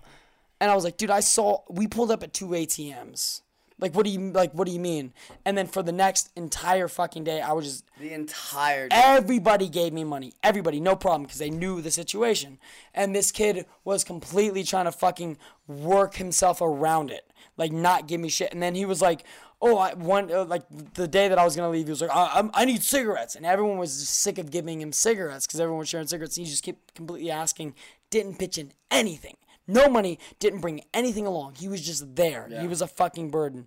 And then he's like, I'm gonna go to the store and get cigarettes. He goes to the store and gets cigarettes. And I'm with the group and I said, if he comes back with cigarettes and not my fucking money, I'm gonna knock him the fuck out. Listen, I don't I don't like didn't violence. any- I I, don't like get any of fighting. I like having fun and making people laugh. I don't like drama. And I would have been so fucking butthurt if he came back without money and you punched him with me on the fucking tube. I would have fucking lost it. Yeah, so what I was like, so everyone's like, oh, there he is, he's back. And he walks up with the 20 and he puts it on my chest. And he's like, oh, what if, you know, he meant, makes a joke about like, what if he didn't do it? And I was like, oh, yeah, if you didn't come, if you didn't give me the 20, you're gonna be leaving the campsite without 20 of your fucking teeth. Like, I was instantly like, dude. And he was like, oh, hostility. Like, dude, oh, this kid's such a fucking. but, um, No, he's such a tool. Wait, hold on. I want to go. Stevie's sitting out there and he just got inked up literally the day before. Literally the day before. And this kid comes out with one of those fucking sleeves that you see NBA players wearing because they have offensive shit on their on their tattoos or because apparently I guess if you wear a sleeve on your tattoo it won't affect the color and all that. Okay. Okay. Besides all that, we had multiple people out there with tattoos. Covered, Bitchin' tattoos. Bitchin' tattoos. I don't know, like, not a lot of prison. And I tattoos. asked him, and he was, I was like, "What's that thing on your arm?" And he goes, "Oh, to protect my I have like a basic sleeve." And he didn't. He has like a little couple tattoos. He's like, "I, you know, got a sleeve. I don't want to upset the color." And he's like wearing a fucking. It looks like an arm brace. And I'm like, dude, I just got my shit fucking done. Why, like, I was that's like, the you fucking- character of this guy. Like, besides him not giving Stevie money or anything, like, he has to come out with the sleeve that covers his broke ass tattoo. other, other than that, I mean, fucking, the, I made everybody dinner that night. They fucking loved it. I, we got to hang out, have a good fucking time. Chris and I got to see our girls make marshmallows, which is fucking great. no, no, tell us, tell it, tell it, tell it. I Oh, want oh, you to so tell it. I want you to tell it. um, fucking. Well, as the night went on, everyone got a little fucking drunk. Girls were. I had Dax show up and two girls started banging her and shit. It was fucking weird. But um, which what made me really happy is a lot of these girls get a little drunk and they all start getting a little rambunctious and a little slutty and trying to like Tell me about it. get their fucking pussies wet and shit. But Chris and I had Shower and Dak which made me very happy is they were they were searching for sticks to make marshmallows. It's like all these bitches like, where's the alcohol? You you have a dick? You have a dick? Where's my dick? Like they're looking for dick, and our girls are looking for sticks. And it's not even sexual harassment. And I was like, no, here, use these fucking skewers that I got from work. And then they were sitting down making marshmallows, and then Chris and I were talking, and we like I just did a pan like a widescreen of all the drunk girls being sloppy and gross. And I'm like, Chris, you realize that every other girl's here like trying to get laid, like drunk as fuck, flirting and like shaking their ass, and our girls are sitting there hanging out making s'mores. it's like that's that's what we and Chris is The like, mark of a good human being. Chris is like, Chris just looks at me and it's like, it's pretty dope, right? Yeah. Just like super calm, like, yeah, we got this, bro. It's cool, right? yeah. But That's the I- thing though, like, like, cause I actually came out Saturday. I came out thanks to Stevie. Thank I hung God. out. I hung out for a few hours and uh, I got for the food and all that kind of thing, and uh, I had to leave that night. But in my time there, just in that time that I was there, I immediately got to see like, wow, like these fucking, wow, like a lot of these uh people, like I didn't really know them. I was like, these are drunk ass.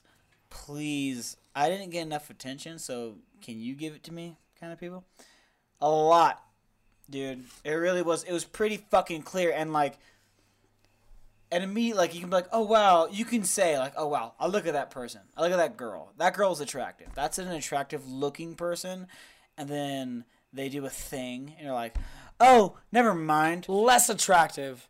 Like they Not just they- that, but absolutely, wow, you are nothing to me anymore. Going on that point, are you just? I want to going on that point. Fitz was priorly hooking up with one of those girls that you're Yes. Oh, talking you, I about. know, You I didn't even know. know this. Do you wait? Wait, listen. Fitz was banging this chick, okay, and the next day she has a couple friends show up. Like, sweet, new people, new kids, new kids on the block. They look a little uh, like we thought they were Hispanic at first. We're like, sweet, let's invite them over. Josh's like, yeah, let's get them over here. They're like Native American, I think. And he was like, I meet the guy. And he was like complimenting my tattoos. He's like, I'm, and it made me feel hella douchey about myself actually. Because when he I was- say when I say like I'm a chef or like I do these things, he reminded me of that, and I, I hated myself for a second because he was like, he's like, those tattoos are awesome. Yeah, I'm an artist myself. I'm also a poet. And I'm also and a I was vegan. like, I was like, oh, I hate myself so much. like it made my peacocking look like I am. Yeah, way, dude, it made him it look. made me hate hot. myself, dude. a self-proclaimed poet is always gonna be worse than anything. Yeah, a self-proclaimed chef, what that means is, oh no, this is a career, and I'm gonna tell you I'm a chef. That's that is still self-proclaiming, but it's like no, that's what I'm labeled as. That's my career path. All this stuff. A poet doesn't make money. It's not a career. What that is is the basically you're a you you're a blogger. You're a vlog- yeah, I knew. so Calm the fuck down, bro. Like you don't. That's not a living. You make your living off the kindness of others. here, here's the adorable part. He had paint, dried paint on his face. Yeah, because he went to a festival. He yeah. went to a festival. He, had He was dried paint coming on his off of face. drugs. He was had sitting a there and he was like, he would like the try kid to had freestyle. a, he'd be like, I'm a poet, and you know it, and I get he had the a flow flower. from the No, it. listen, you know no, what? listen. I'm glad I had to work. I'm so Dude, listen, he had a flower on the back of his head, like his hat, and then so we're all hanging out. We're all doing that. We go out on a boat. We we got to go on a uh, fucking Fitz's boat, which is awesome. which was fucking epic. little as little, fuck. little Dak. So, Dak so- drove the yeah. whole So time. Fitz Fitz was driving. Fitz was drinking. He goes, "Fuck." He looks around. He doesn't want to because he hates basically, driving he's drunk like, because he can everyone's get in drunk, trouble. okay? He can Everyone's get it. He, hold he on, hold on. realized that. hold Ja- on, hold on. Yeah. Just for people that don't know, you can get a DUI on the water, and it's just as if you're driving your truck down the fucking highway. Yeah. So Josh was a little tipsy. He realized it, and he was like, "No, I don't want to do this." And he asked Dak, "Hey, Dak, Well, he asked- Do you he think asked around, He right? asked, then- "Are- "Who's sober?" And everyone, Stevie said, Everyone's "Dak's drunk. sober." Dak Dak's doesn't drink, yeah. And he was like, "Hey, Dak, guess what? Can you drive the boat?" And she was kind of like. I mean, I'm willing to, but I don't know what the fuck I'm doing. What's funny But she didn't is- hesitate at all. She, She was did like, she not was like, all right, show me. She was kind of Yeah. like, show Time me, out. show me how to drive it. I'll fucking drive it. what's funny is that nickname is derived from the co-pilot of the Skywalker. like, there's no punchline, assholes. That's a thing. That's already a thing. Oh yeah, yeah. So editing that out. But uh, so- watch a movie. Have none of you assholes watched a movie? Oh my! Your movie knowledge is too deep. I literally went to film school. Like I could tell you how to make the movie, you can but you're gonna class, tell me you how. You're gonna tell me the dialogue in it. Like you're just. Name a movie, homeboy. Yeah. Jesus. but, but okay, so yeah. I will have sex with your movie. Make sweet, sweet. Dude, you're gonna be able to memorize my short sweet films love to your movie. Sweet. And then I'll fucking uh, uh, and then I'll abort the second fucking movie. Oh! Shot! Fire! I'll abort the sequel. homeboy. Aborting that sequel. I just want to my make. I just want to make love to the first film. Just want to make. Shots received. That's all hand. That's all hand. We're not gonna hear nothing. Fucking right had me and shit. We're not gonna hear nothing. So yeah, fucking Dak drove the boat.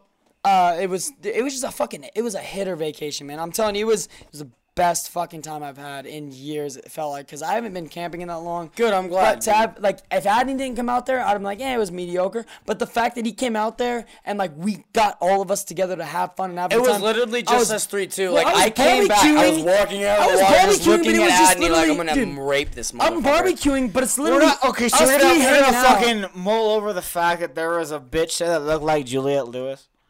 Yeah, we're gonna have to mull over that. We're gonna. um, but it was, dude, the fact that I'm barbecuing, sitting there doing my shit, we're listening to music, and we're all just Yeah. hanging out. That was really fucking cool, dude. I had a fucking blast. It was an amazing time. Best camping trip I've had in fucking years, man. So I cannot tell you enough. Like, I want to do that again. I want that to happen again. What's up with Labor We'll plan it out again to where Adney doesn't have sex with anybody for like two months, and then we'll make sure the camping trip happens after that. you know what I mean? no sense. Whatever. Well, that's because that means you're gonna be on your game. And that means there'll be no I'm. vacation trips. I w- it's not about that. Well, there's gonna be like you're gonna No, have This time off. fucking weekend, I wasn't doing a game. I was just being me, and I had fucking. No, basically what I that said was you couldn't make. My joke was you couldn't make it there because you had to go on a vacation because you were having sex. You said prior. game. What? Basically, I said we're gonna make sure you don't have sex for two months. That way you don't have to get anybody pregnant. That way you don't have to make it down to Sacramento. That way you Oh! can get to. Oh, deep cuts? Am I going deep cuts here? Because that was the joke. No, you're doing convoluted non jokes. okay, my bad. Oh, whoa, whoa, okay. But okay, so let's calm down here. A little clearer. But I will say, okay, out of the whole trip, Next time, we had a blast. We'll snip Adney's ball sack so he can't get sluts pregnant. Smart. Or learn how to pull up, bro. I'm trying to tell you. Chris, Chris, it's the pull-out game isn't the problem. Uh. Like I literally, the the thing was we both like. I still would have pulled out. I My don't- semen has a contingency plan for if I pull out, bro. Rachel was like, "Oh, please come in me," and I was like, out. "I'm not Chris, coming Chris, in you. It's not gonna happen." Chris, the doctor said she couldn't conceive. I still wouldn't come in. What do you expect from me, I'm dude? coming on her. Like, are you kidding? Are It's- you really kidding? Okay, really no, wait, kidding? hold on, hold on, hold on. done, No, yeah, no, wait, hold on. This is a perfect way to end it. Hold on. I'd rather come on your stomach than come in you. I'm not about the coming in you and like having it like it, it doesn't Oh, do it. Oh, sorry, I like a romantic come inside you, bro. Oh, because it was romantic with the girl that you said that you didn't want to be romantically involved with. Yeah. Oh no, I've been weird. Listen, listen. hey, sometimes it's so romantic when you don't have to clean it up. You know what I mean? Like that's Right? Fuck that. I'll clean it no, up. I'm Fuck that. no. I'll clean it up. I'm sick of getting towels. I'll lick it up off of your fucking stomach if I Go have ahead, to. lick your own Because I am up. not coming in you. You want to lick, that you wanna lick my shit up too, pimp? Hey, listen. Sure. I'd rather fucking Sure, because I love you. Don't make this about you being a better friend. How dare you? How fucking dare you Chris make basically this? just said he'd rather taste his own gravy than abort a new baby. You know No. what I'm saying? Like that's No. basically what he just fucking said. That's what he just said. the fucking podcast. he said he'd rather taste my gravy than abort your baby, whatever. than abort his own baby. Stem cells. What? Wait, what? Name of the podcast just stem cells, bro. Stem cells. Da, da, da, da, da, da, da, da, da, da, New, da, da, hey, hey, guys. New business venture. Stem cells. Oh man. You're a piece of fucking. But yes, camping, camping trip went fucking extremely well. No one got Sure pregnant. did, man. So that's the uh, dating corner. I'm gonna fucking uh, sugar the car, shotgun thoughts, all sugar the car, shotgun thoughts, oh kissing me. Your average woman wears her what in lipstick in one year? Wait, what? Your average woman, Her weight in ass cheeks. your average woman wears her blank in lipstick each year. Who is Idris Elba?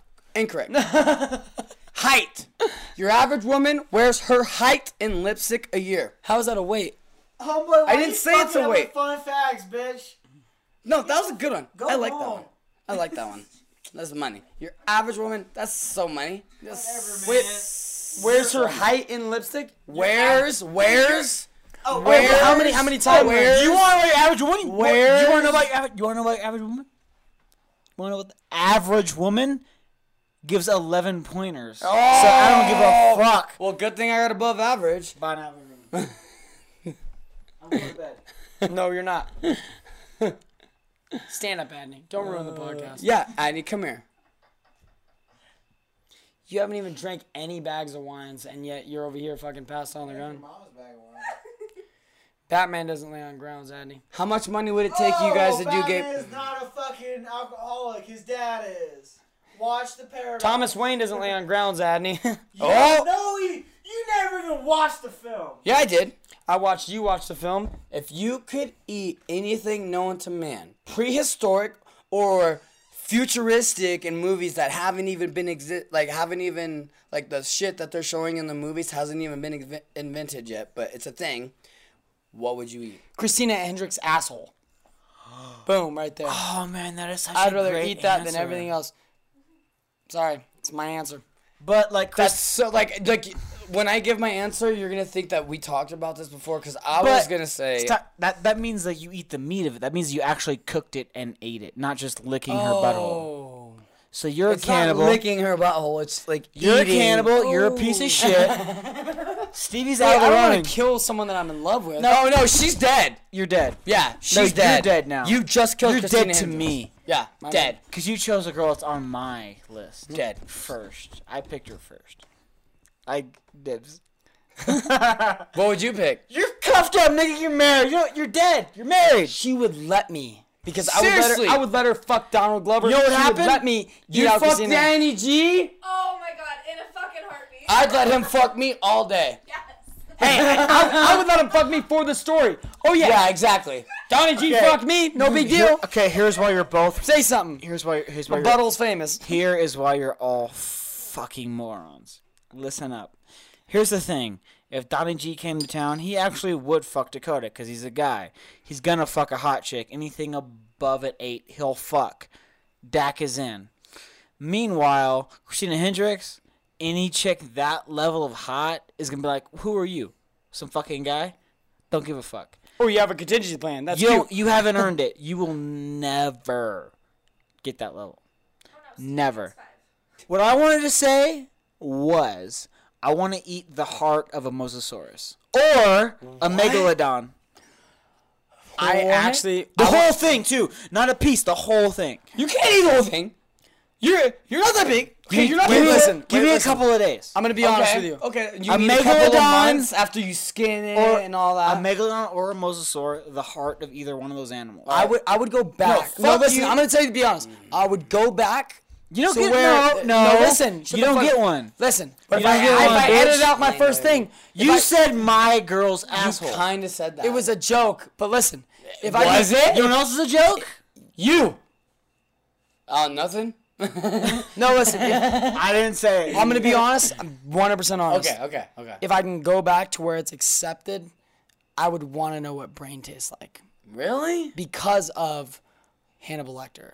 Dude, What? fuck. Dude, fuck. I would ex- honestly want to know what Stevie. human flesh tastes like. Stevie. Shit. fuck accept. Just do it. Dude, yeah. Like, You have a what do you fucking- mean? You can do that right now. you, have you a, can't. you have a fucking time machine. You can unaccepted. do Yeah, it's anything. unaccepted, but you could do it secretly. I don't want to do that Stevie. secret. I don't want to go to jail. Shh, Stevie, if I, I just want to know, like, if you season it right, is it does it taste fine? Stevie, if I can go back in time. Why not just do human meat then? If I I can don't- eat a the fucking brain, something about the brain mosasaur, reminds you me can of- have a fucking What, like, do you brain. No, eat no, no, the no. Listen, something about no, not at all. Something about the brain reminds me of foie gras, which I love, which is liver. But it also reminds me of like li- sweetbreads or something like that. Like li- uh, it literally looks in the vein of sweet sweetbreads, which I fucking love. The lymph nodes of animals. No, you like I the just- garbage literally- parts of animals. We know. I literally want to just know like what like it's it's it's not that I want it. That's that's gross, obviously. But it's just back then shit didn't matter. You do whatever the fuck you want, you do whatever you want. Just like what would it be like? Like it's just it's it's fascinating. Like to fuck a whale. Yeah, we get it. yeah, it's just fascinating. Like what would a human brain taste like? All right, last one. Ready? No. You guys are gonna hate me. Go ahead, you. We already do, so go ahead. bitch made. Pizza or tacos? Oh my fucking god. That's so money to That's gonna end it for the hour. Oh god. fucking money to end it. See you, bitches. I'm honestly, dude. Listen, I've thought about this question. You know, I've heard people say this and that, but I'm gonna be 100% honest, man. Pizza. I gotta go with pizza. pizza. I gotta go with pizza. You too. You I gotta go with pizza, dude. I like tacos, Hold sure, up. but dude, a good pizza, man. I fucking, I remember good pizza joints. Listen, I, I remember good tacos. No, listen. There's a fucking place in San Francisco called Milano's Pizzeria. Oh, the And only I place I'm going to get pizza Andy, is well, in I'm bringing it up, bro. Don't You're gonna it. dream about it tonight. Don't do There's it. a place called Milano's Pizzeria. Don't do it. Please it's don't a do it. hidden Don't. alleyway little Don't. place. Shut up. And it's never left my mind since I was a kid. It's been 10 years, and I still it? remember it. The only place I'm going No for pizza taco place has ever York. done that to me. The only Besides, place.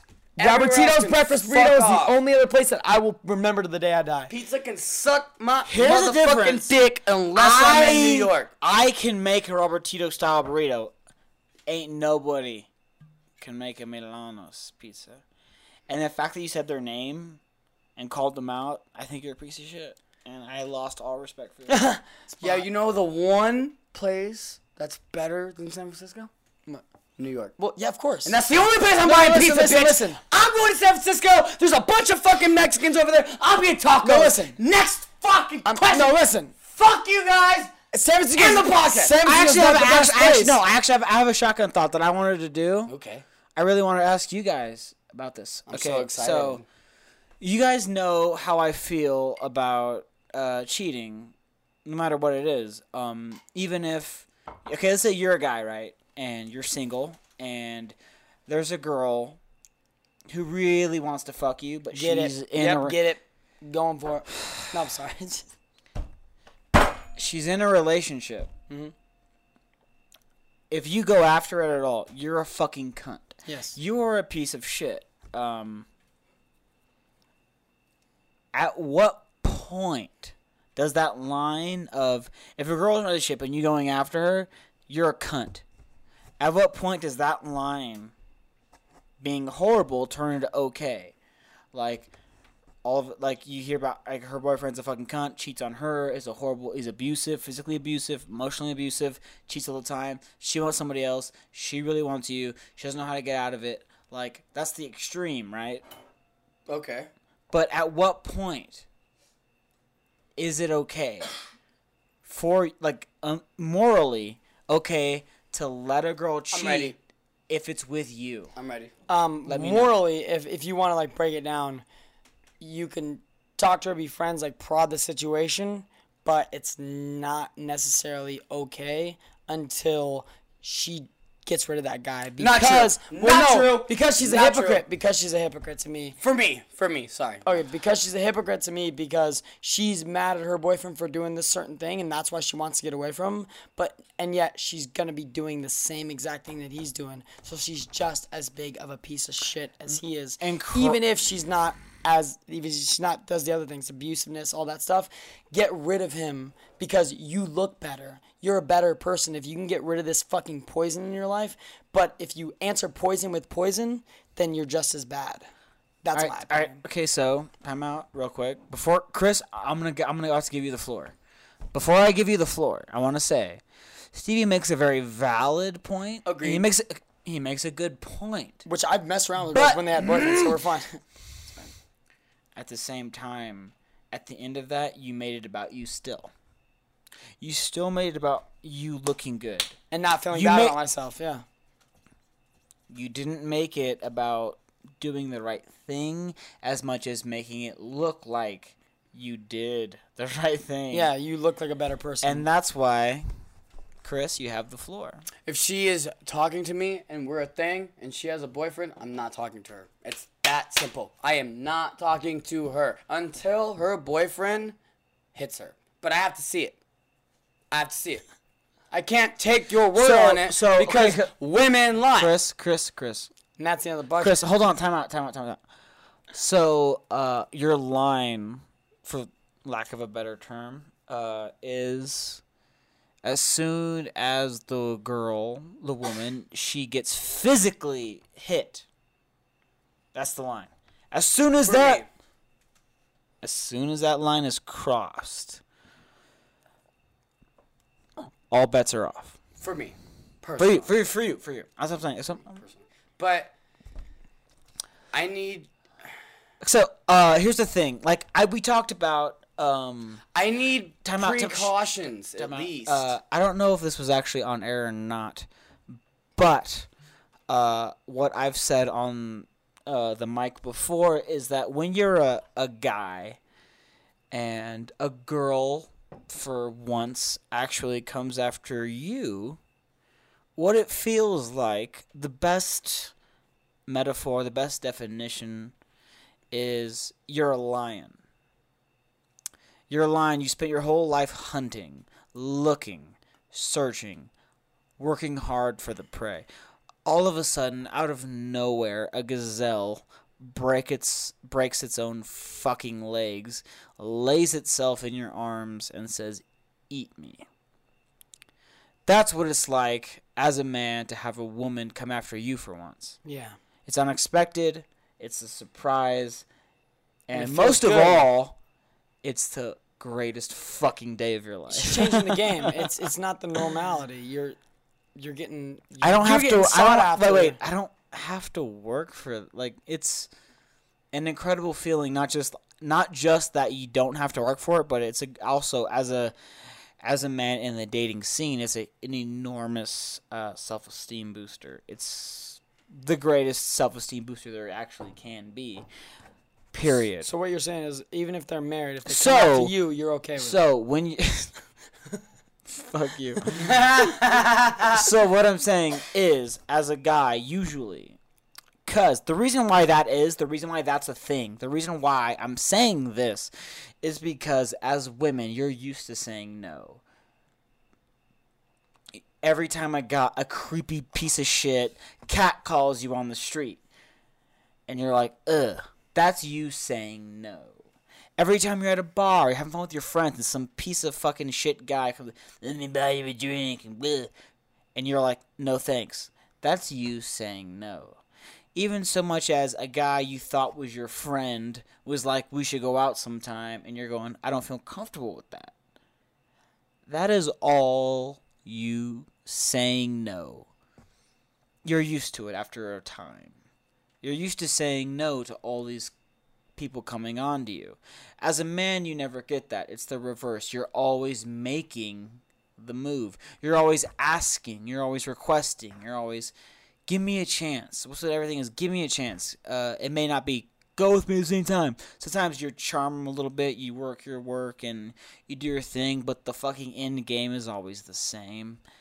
You're always working. You always looking for the yes.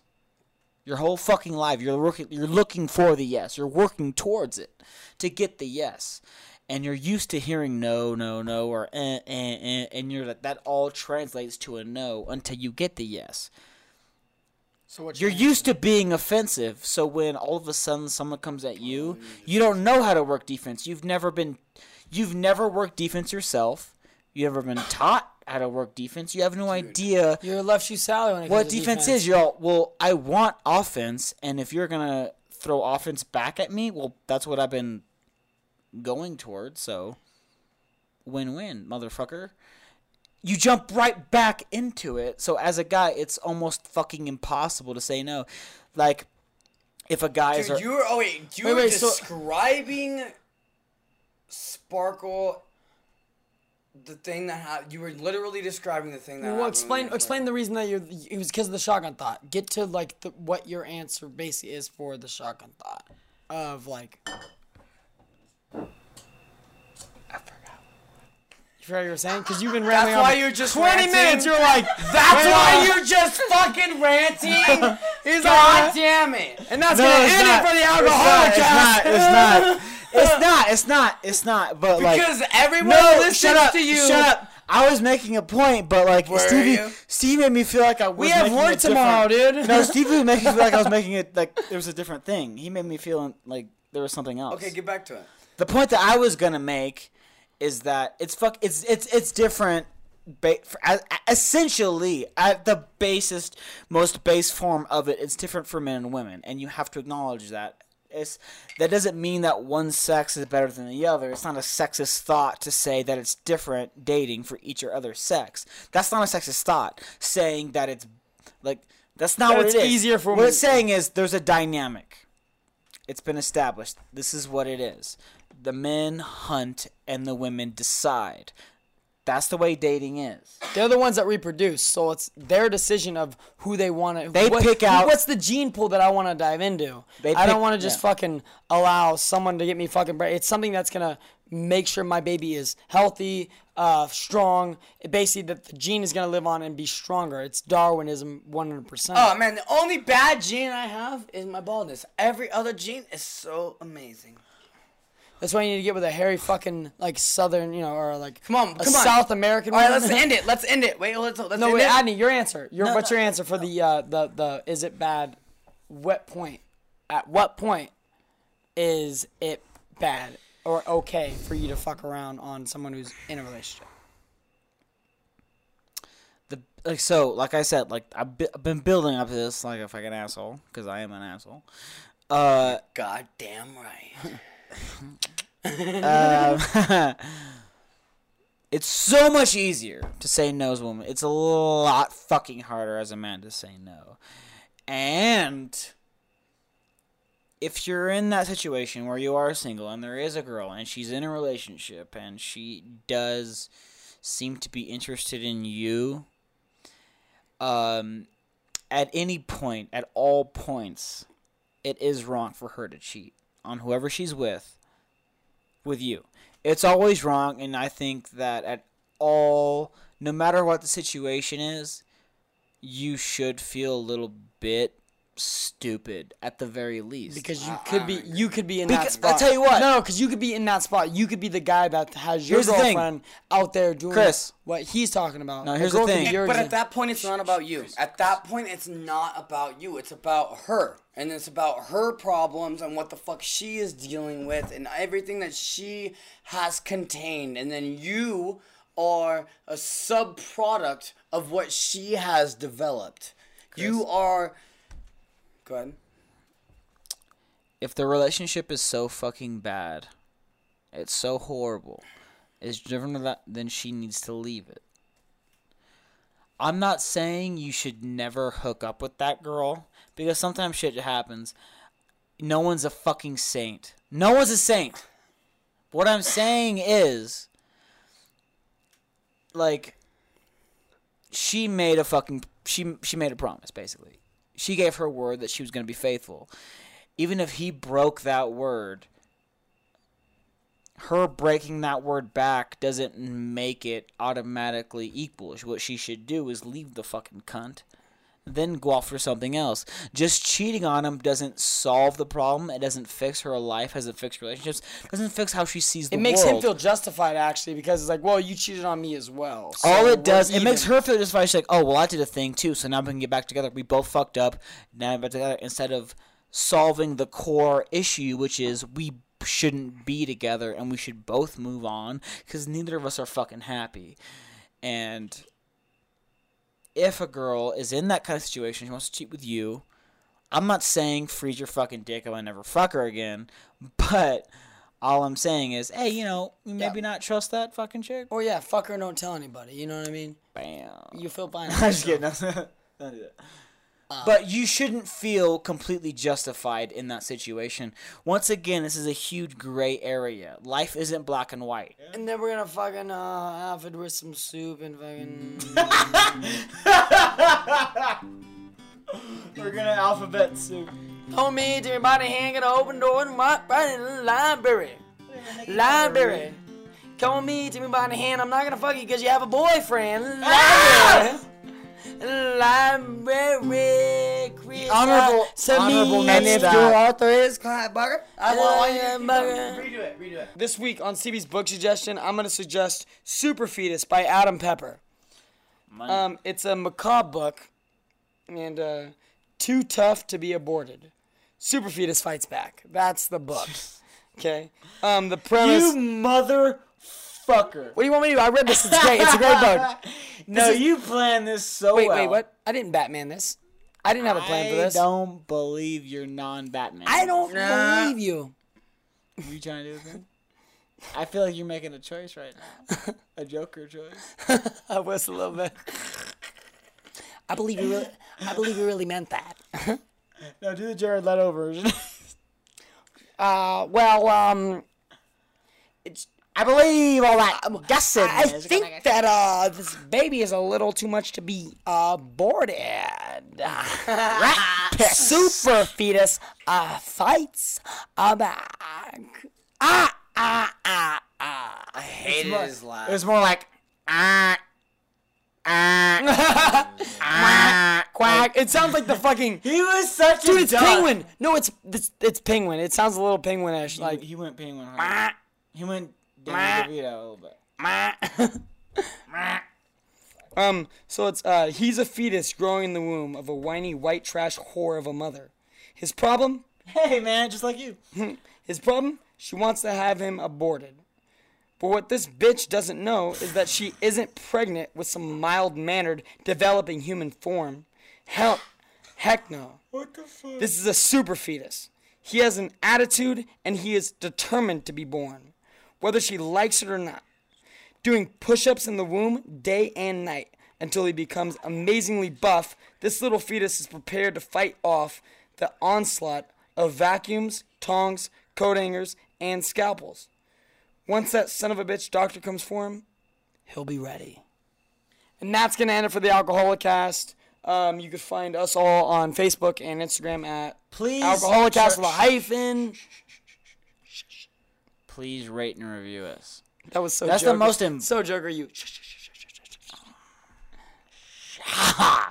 But seriously, please, if you've if you've not hated the show, uh, give us a rating or review on your iTunes or whatever the fuck. Uh, it really helps us out. It gets us recognition. It gets us somewhere. It can get very possibly a sponsor. In that case, this show won't cost us money, and we can go on to do other things as like our sketch comedy that we've been writing for you know the past thirty-two years. Yeah, and um, it can also help us out with uh, equipment, so where that we necessarily don't have to put in as much time as we have been putting in. Uh, and yeah, just if you can, if you can seriously rate and view us, every one of you, please do it. It takes two fucking seconds, and it really helps us out. It gets us more fucking listeners. It, gets us a bigger fucking following, and we literally don't have to fucking do this all for free. Uh, and then you could find me on Instagram at the last bibliophile, and you can find me on Facebook at Stevie August Borghese. You can find Adney in Sacramento aborting babies. You can find Chris here. N- I mean, Chris puts it in their butt and has is the pullout king apparently, so he doesn't need to abort babies. So Why would I put it on their butt if I'm the pullout king? There's no, that makes no sense. You can't find me because I'm wait, I- hiding in the shadows.